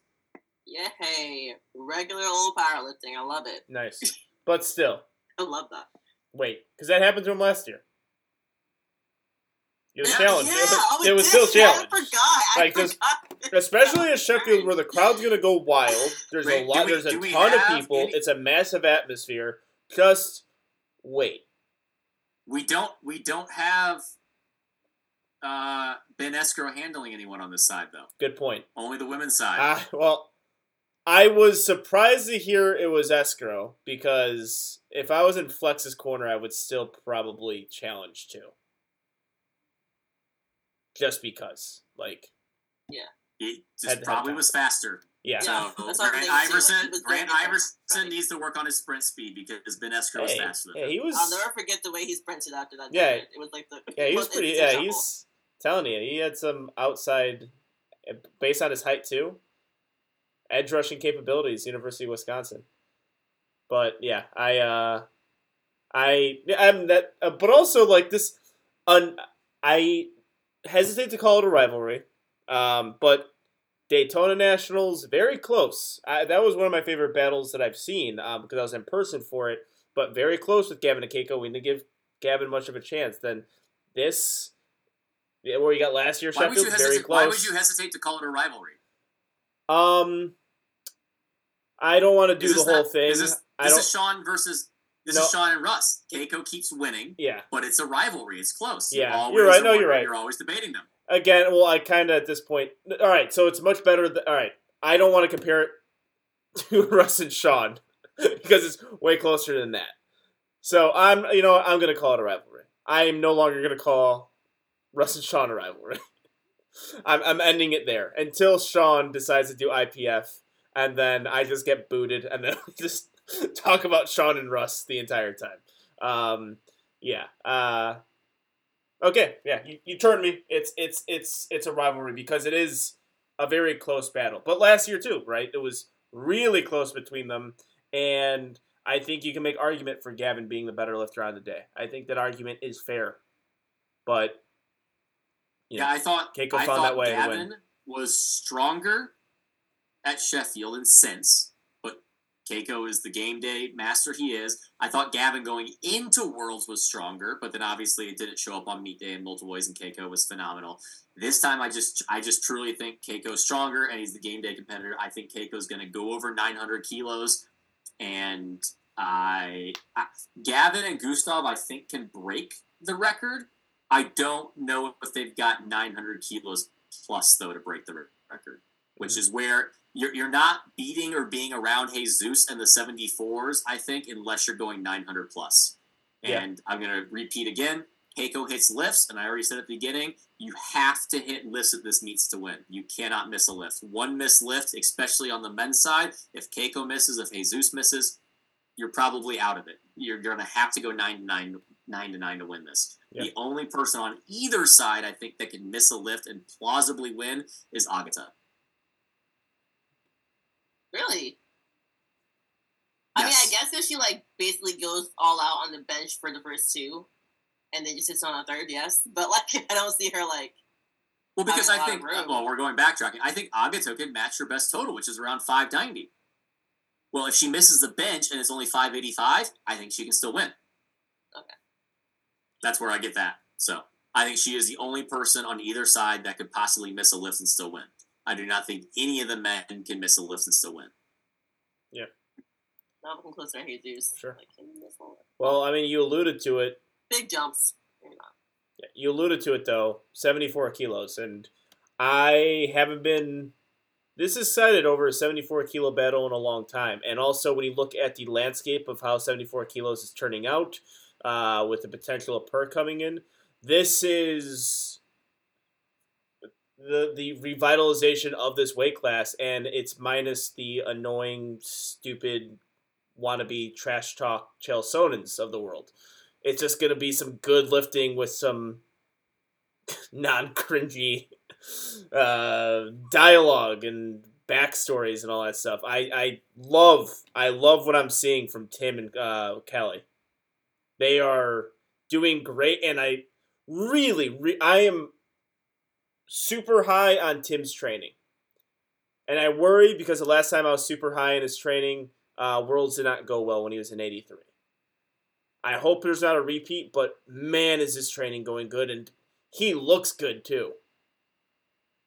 Really, really looking good as a 74, but now, like, I looking at that 762 deadlift he hit, and again, I really do focus on my weight class a lot. I'm like, well, he can he can come up again, and he, he can be a potential contender there in 83 as well. Um, and then Kelly's deadlift strength also doesn't seem to have uh, that top end that he hits. I, I think he's surpassed it. I think he's going to get a massive deadlift out of him, and that's what won him IPF Worlds. Um, I'm really excited for this matchup. I think it's the most underrated matchup of this entire meet. Is 74 kilos. I agree. I think It's- it's, an underrated matchup. I think Tim is so low is it key. is I think it's uh, underrated though. I, I'm not gonna say it's underrated because one of the reasons you would say it's underrated and people aren't looking at it is because Perk totaled 851. All right. Well, you ruined it. Okay. oh, you ruined you, ruined, No, you, I- you ruined my take. Just being blunt. Just you're being right. blunt. If a seven, if a seven, Oh no! You know what? I I, I still if a s- if one of- I think one of them could win it. If they win it totaling like 800 to 810, yeah. You're gonna get a lot of. You're gonna get it- guys like us talking. It's an it's an odd look It because is. Perk totals 851. you're right. I'm just Oh, you know, it's just per, you know, fact of the Perk's gonna say something too. Perk's gonna say something. Comments are gonna say something. People are gonna mention Perk. We're gonna we're gonna say something. King of List is gonna say something. They'll probably have Perk on before. Like they would have Tim the Kelly on if that happens, which would suck. Not because I don't like Perk, because that would just be a slap in the face. But yeah, I yeah I can I I, I can see your argument there, Steve. But I mean, we're talking about 274s that are over 800 kilos, and it's a it- like like other things, right? It's a surprise. didn't expect to see Kelly there. Didn't expect to see Tim there. You know, I, I was so used to Tim being an 83, going to, down to 74 again. Just And the, The the intrigue is of how there. both of them and how they both ended up here in that battle. yeah, Because I mean, it could it could have been Taylor. I mean, it's just there's so many things that lined up for both of them to be here. It's just it's pretty pretty crazy. I I, I mean, again, I, I I'm I'm somewhat discrediting them. I don't want to say I'm not discrediting them. I discredit them a bit by talking about Perk, but I do agree this is a this is an awesome battle. If you just wipe Perk off the planet and normalize things, because he's not human, because he's also the best 83 kilo lifter in the world right now too. yeah. Like if Perk if Perk was at 83 at Sheffield right now, he'd be a favorite to win, which is crazy. That's insane. But take away Perk. Carl versus Tim. Uh, Angela, you kind of said my my like when I have them pretty darn close. My biggest thing is I think I trust Carl more. Uh, I I think there's le- less variability with his performances. His training has looked incredible. Uh, it's almost hard to gauge his top end. Like he just he deadlifted 325 for a double and it was hook. So obviously he can transfer and it was easy. Um, he benched 192 and a half back in December. His best bench is 182. He's he squatted uh, 280, albeit very very hard. I don't. We'll see if that translates to the platform. I had him more like 275 to 277. I thought 280 was almost too hard to want to like maybe push that bar, and he gets a really really good peak. Um, I I have Carl going comfortably over 800. I have Tim flirting around there. And I, I think I just trust that Carl has the ability to have a perfect meet a bit more. And I think Carl gets the final deadlift. Both of them I have breaking the deadlift record, but I think Carl is going to get the final chip and he's going to get the final say. And he's probably, I think him, Keiko, and Jesus are going to all be jockeying and doing what they need to to pull for the win. Yeah, I'm. Which really is probably forward to Deadlift. Go ahead. And it's going to go in that order. It's going to go Carl's going to have to do something to set a standard. Keiko's going to have to chip it, and then Jesus is going to have to chip it again. Obviously, there could be wild. I mean, Gavin could do it. I, I, but in the sense of everyone hitting lifts and where I have them, we're probably going to see three to four people hitting lifts in succession trying to pull for the win. Yeah. You know, it sounds like Yeah. Steve. It sounds like I'm if you're. very Oh, I'm sorry, Solana. But it sounds like if you're on Team Kelly and I'm on Team Tim, i- is this is this our bet pick? Do you want, you want to revitalize a bet here? I'm down. want to pick do some want to do? stipulations? I don't know. I gotta think of something. Uh, it's February. I can't think of. Valentine's Day. Yeah, how can Steve turn this weird? Did- What was I had a I had a bet that we never did. What was it? I can't remember. But I, if you forgot, I forgot. I was about Um, to say, I have no idea. How about this? We'll keep this as a placeholder. Uh, that's the only thing I can think of. If Carl wins, I have to wear a Cardinals hat for an entire podcast, and we have to record it. And if um, Tim wins, you have to wear a Cubs jersey the entire podcast. Okay, I'm saying yes, but how is this fair that you would buy a hat and I have to buy a jersey? One is like a Oh, hundred so- bucks and the other. Wait, hold on. Well, you no, you don't have to buy the jersey, just like the cutout. It's for and the anime shirt. You bought it. Yet you're saying I have to get a jersey. Okay, let's go 100 hat. bucks. Okay, never mind. Let's go hats. I was just gonna send you. shirt. I was A actually going to send you one of my jerseys. I'll, just, I'll buy a cup shirt. No, let's go 20 hats. Hats. Hats is easy. Okay, hats. hats. Hats because we only see our face. All right, so hats. Okay. We'll come up if we could come up with something better, or fans wanted to submit them. That's good, even though I could totally see that getting weird. Yeah, that, also that's another one. We'll do that as our placeholder. But if fans want to submit a bet that Steve and I can do for the Battle of the 74s at Sheffield, let us know.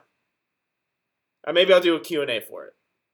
And we'll pick the best ones. I had an idea, but it's not really that to me. Like it would be, you probably enjoy doing. it. I was gonna say when Uh, you do your Powerlifting America meet, you've got to say that your bench was 50 kilos and 10 pounds.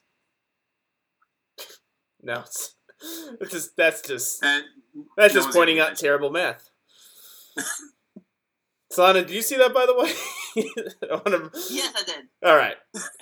So everyone's- if you guys haven't seen it, go on Russ's YouTube and look look at the conversion of. Does he not know how much the bar weighs? Every everything. Maybe not. He, he, if people that don't know, the bar was 25 kilos. It had the collars on it, and he noted on he noted that it was 50 kilos and that it was 10 pounds.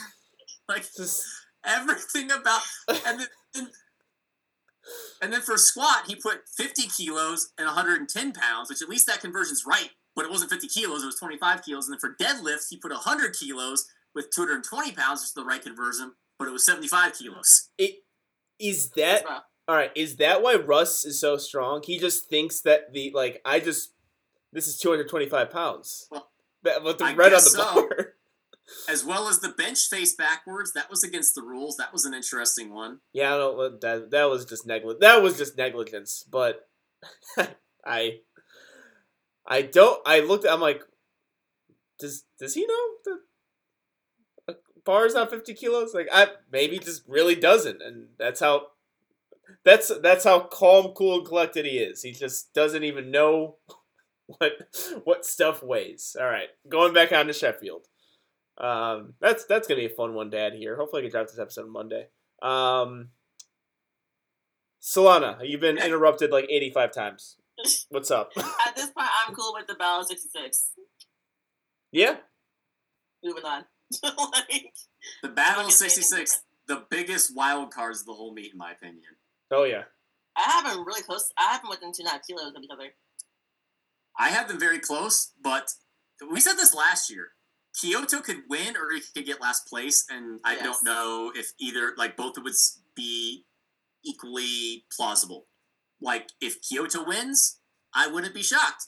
If he gets 12th place, I wouldn't be shocked. It's just been this weird thing that his lists haven't translated to the bigger platform, what he does when he's at home, and I have no idea to expect. His training looks amazing, though.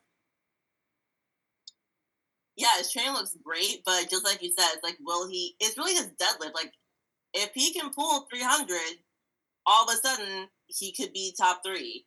If he's gonna miss that, he could be, you know, 6'10.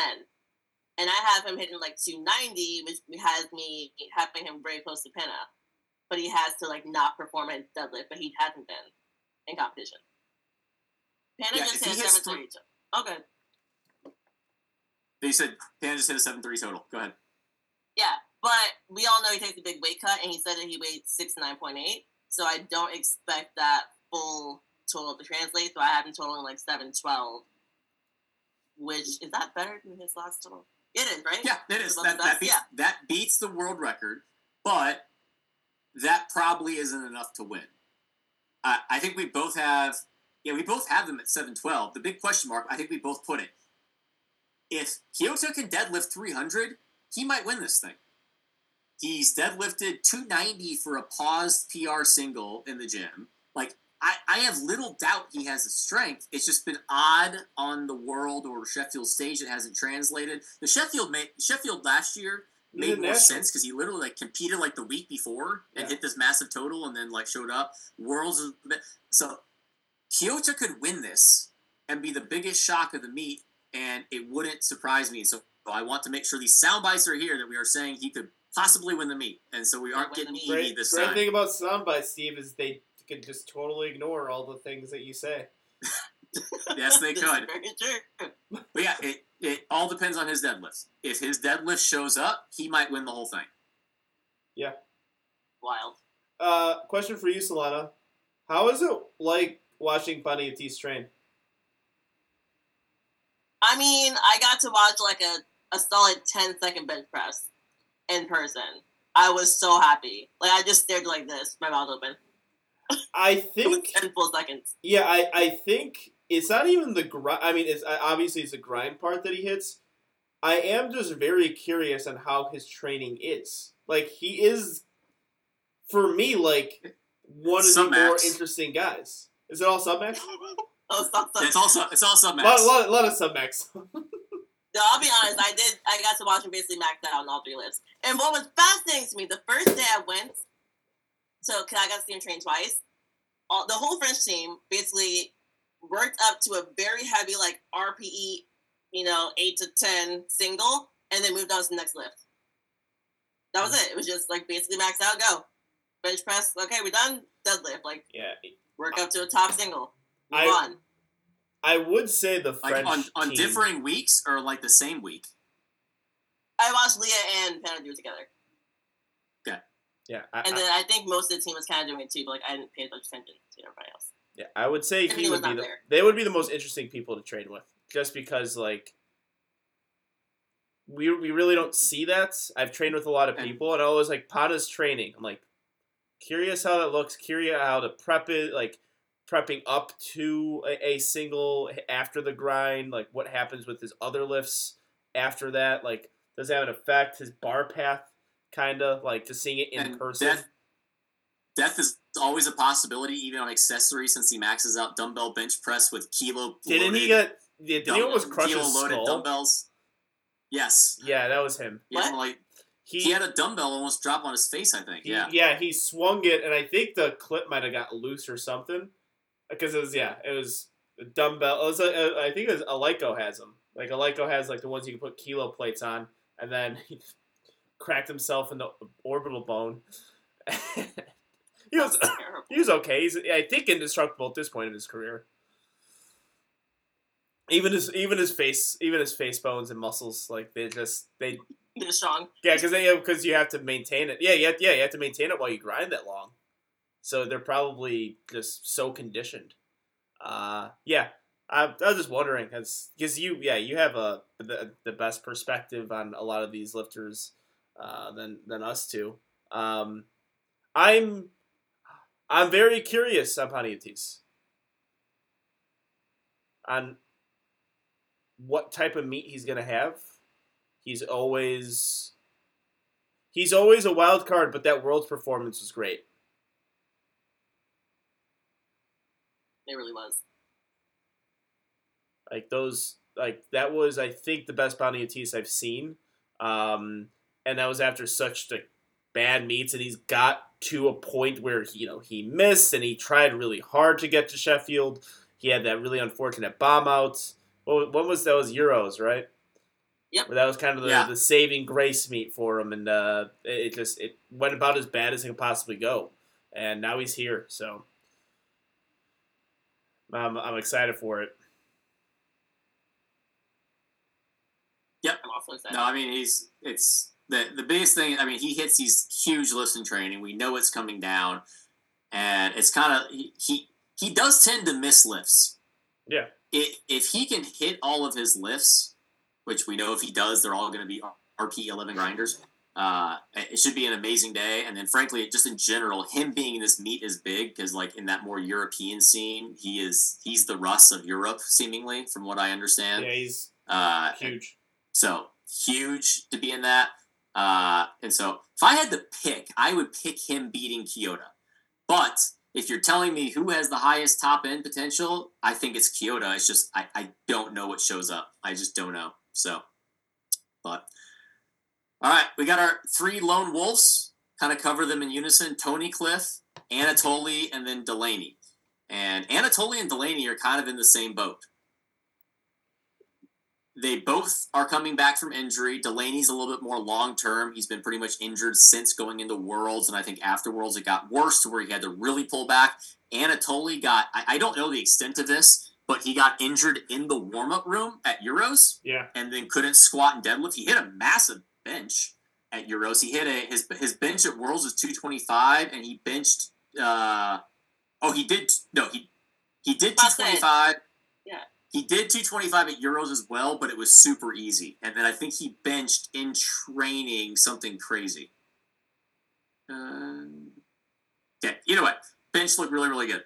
Uh, it's but he hasn't posted anything of him squatting or deadlifting anything notable. Like he posted today or recently a 250 set of two on squat, like, and he squats 362 and a half kilos. So I, I don't know if he's still significantly injured. I don't know what to expect. If he can come in full strength and do what we thought he could do at Euros, he could be in contention, top three, even more than that, but no idea. And then Delaney too. Um, we saw a 205 kilo bench, which is a big uptick. That's a 10 kilo jump from what he did at Worlds. But the last time I saw a squat was in a YouTube video from over a month ago, where he said he hit a post he hit a post injury PR of 240 kilos. Yeah, from conversations I've had with some other people, not him directly, apparently it's turned a corner a bit, his training. And I know, like you said, Steve Banks is going well, but apparently somewhat on the uptick. Um, but with Delaney, I mean, it's classic. Like, we don't have a ton of information on him. Solana, do you have the inside info I- just being in the same I wish vicinity? I did. Um, but I didn't get to watch him train at all, and I hit him up, and he just pretty much said like, "I know bench is going well," and then he said, "I'm on the up and up, but not at 100 percent." But he believes he'll be there on meet day. Yeah, hey, it happens. you know. But one thing I will say, like, I know he was super beat up going into Worlds, and looking at the numbers that he like quote unquote missed, which was like turnovers for both squat and bench. If he can hit those again, and then if he can push the dead to like three thirty five, he still could get the world record. But it's just gonna take him literally being able to show up and meet day Yeah. it's a big gamble. I'm not sure. Like I can see him getting the world record just barely, or like it's just not the best day and it's rough. Yeah, I would be on the same boat there. Really close last year. Um, I thought he had it. His training was looking really. His training was looking really, really good going into um, into Sheffield last year, and yeah, we'll see. Obviously, hoping for the best because I think still breaking Russ's IPF world record would be huge. Um, that's fact that he still has it is pretty crazy. Um, yeah. Uh, just speaking from experience, you can't have a rebound in this time. How far are we out from Sheffield? Four weeks? Three. Three? Yeah. Mhm. Go to Canada. You go for a bachelor Yep, party. Go to a bachelor party, get drunk in Canada, you'll be all good. Yeah. It works. So So- problems. I'll, that'll be in my new ebook. So yeah, I mean, I think the thing with Delaney is, like you said, it's very plausible that he shows up and has a great meet, but to notably beat the world record total, and then from there have to be in contention with people like Keiko and all the other and Jesus and Carl, Tim, Kyoto, Panda, like we talked about. I think that's going to be a bit tough. And then Anatoly, I, I, I just have no idea. I, I, I would lean towards it seems like he's not super healthy and hasn't been able to ramp up full, but who knows? Uh, he was our comeback lifter of the year, so let's see it again. And then we got Tony Cliff. Tony, uh, his training looks like it's going fantastic. His issue is he's still chasing Dennis Cornelius's record, which is twenty something kilos over his best total. Like I've got Tony beat Tony PRing his total and beating what he did at Worlds, um, and I think he's I, I think he's prioritizing Raw a bit more because if people don't know, Tony kind of goes back and forth with Raw and Equipped. Um, I think he's prioritizing Raw a bit more, which is likely helping his Raw numbers to go up, uh, from what I can at least see. Um, but his issue is even if he PRs his total by a decent amount, he's still got to be chasing Dennis Cornelius's 978.5, which is from back in, I don't know when that, 2016. That's the longest standing record along with uh, Yep, 2016. Fedosienko. Yep. 2016, that's the longest standing record other than Sergey Fedosienko uh, for record total. And so I, I, I, I don't know if Tony's got 978.5 in the tank. And so it just, it, you could have a great meet, but I think in since a percent to world record total, that's going to be a tough one to be able to, to compete against. Yeah, that's exactly what I have. Like I have him PRing his total, but getting like between ten and twelve plays, even on like his best day. He's just a little far from the total. He's a character, though. No. Can talk, can We, we, yeah, Talk we'll get the way. Tony versus Bob battle eventually. That's what we want. I was Yeah. thinking about that. Like, should we bring it up? But like, Yeah, Tony versus Bob. Let's do it. I love the British lifters. I'm telling you, there's gonna be a time. There's gonna be a point where they're just really gonna piss us off. Once they get really good and start winning stuff, There's a reason why everyone in the world wanted Italy to win the Euros. Because they know, like, if England wins a thing, we will not hear the end of it. Like, just, Well, just beware. But if I all do. goes to plan, the if all goes to plan this year on the men's side, the entire world should be getting a humble pie because if all goes, eh, man, I'm speaking to say, if all goes to plan, the U.S. men's team is the 1992 U.S. Olympics men's dream team. yeah, Hey. I'm, I'm hoping to be the Christian Laettner of that team. I think that would make yeah. I think yeah, that would make sense. Yeah, I could have picked Larry Bird, give you, I. I give you more credit than that, but that comparison's amazing. yeah, I'll, I'll uh, yeah. I could I could have easily picked Larry Bird, but it's funnier if you pick Christian Laettner, and I think you guys can figure out why I picked those two players. But yeah, all right, All right, predictions. let's do it. Oh, All right. I'm the only one having written down, so I'll go first. I got Jesus winning. I think it's his to lose. He's going to have to miss. Uh, otherwise, I mean, especially, I mean, he's going to know what to pull. That's another big advantage. He will undoubtedly have the last pull and have the chance to load what he needs. And seemingly, I don't know what the top end potential is. I got him first. Keiko second. Carl third. Tim fourth. And then Kyoto fifth because I have to have him in my top five for the reason that I think he could win or he could get 12th, and I don't know. And so I, I just got to have him in my top Yeah, five so that he's somewhere in the vicinity uh, because I, I don't, I, I, I have no idea. Okay. Yeah. I'm gonna go. I'm giving it to Jesus. I'm gonna give Callie second. I'm going to give Keiko third. I will give Tim fourth and Panna fifth. All right. Um, I think it's a clean sweep here for Jesus. I'm going to Keiko second. Um, Tim third.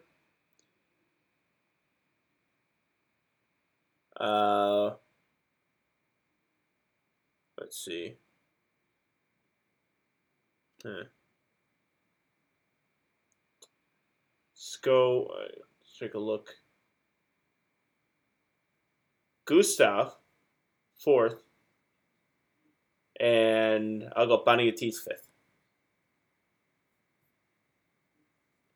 There you have it. That wraps it up. Sheffield 2024. Yeah, Be a good one. it's gonna be a good one.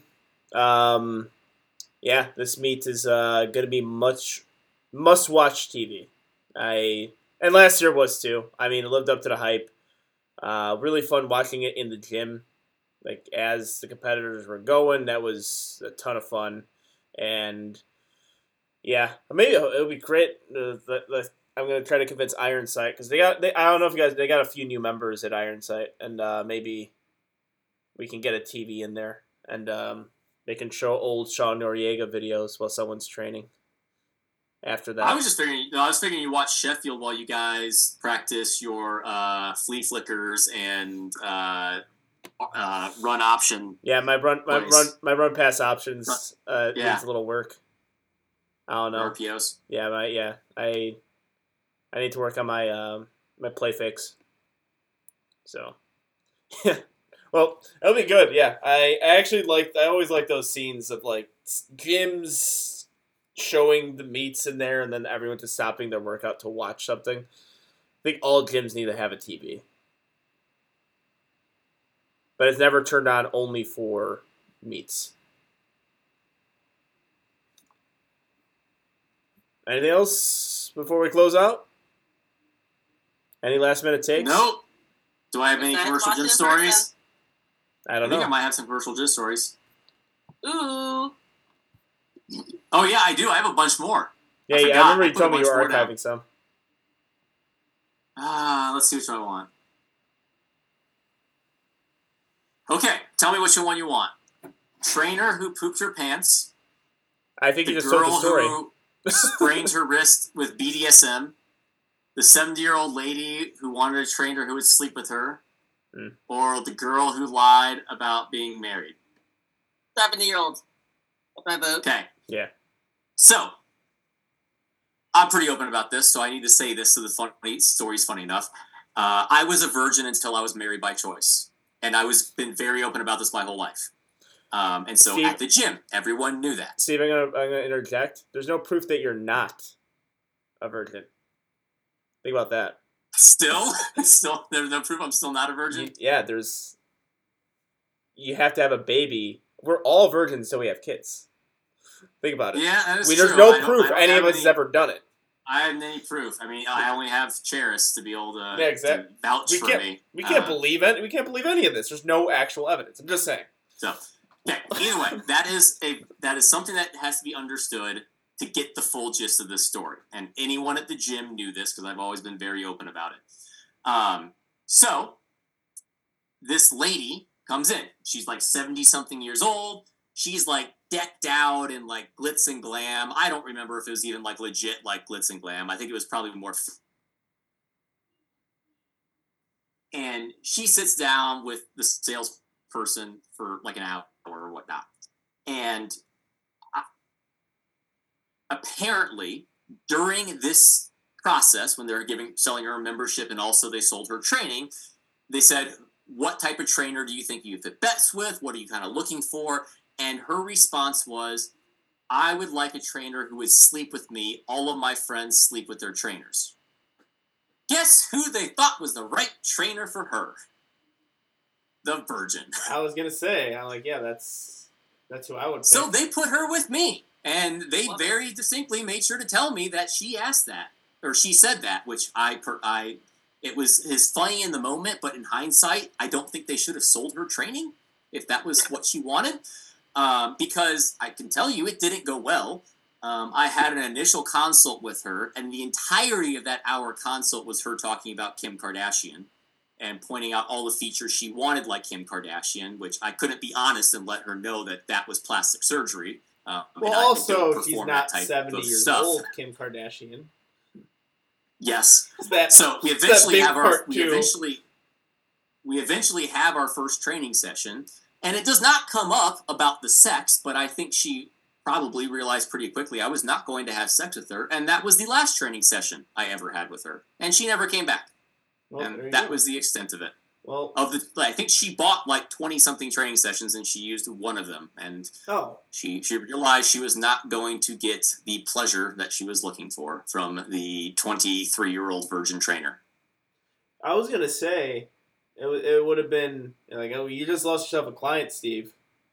But she paid for the, the 20 sessions, so. But you don't Yeah. get the money, Steve. The gym does, right? Oh yeah, I got none of the money. I only Oh, money mind. one All right, session. well, the then gym, now I'm back on this. You, you just the- yeah, if people don't know with personal training, like when you're working for a commercial gym, if someone buys 24 sessions, the gym gets all of the money, and you Yeah. only get paid as the trainer if you fulfill those sessions. Which I understand to an extent is a model, a good model, because it, it tells the trainer like you need to actually provide a good service to continue to actually warrant this person coming back. I provided a pretty good service, just not the service she was looking for. She kind And of spent the money frankly, there. Hey, frankly, Uh, we good talked about service plenty. is good service is the service that your client wants. Just, just saying. yeah, yeah. Yeah. All right, well, Remember, so the yeah, customer's in- always in right, before- Steve. in in before someone sends me an application now as a troll saying what do you and, and they answer the question what are your goals and it's like to have sex with you i'm probably going to get one of those Yeah, it's gonna be Nico's next year.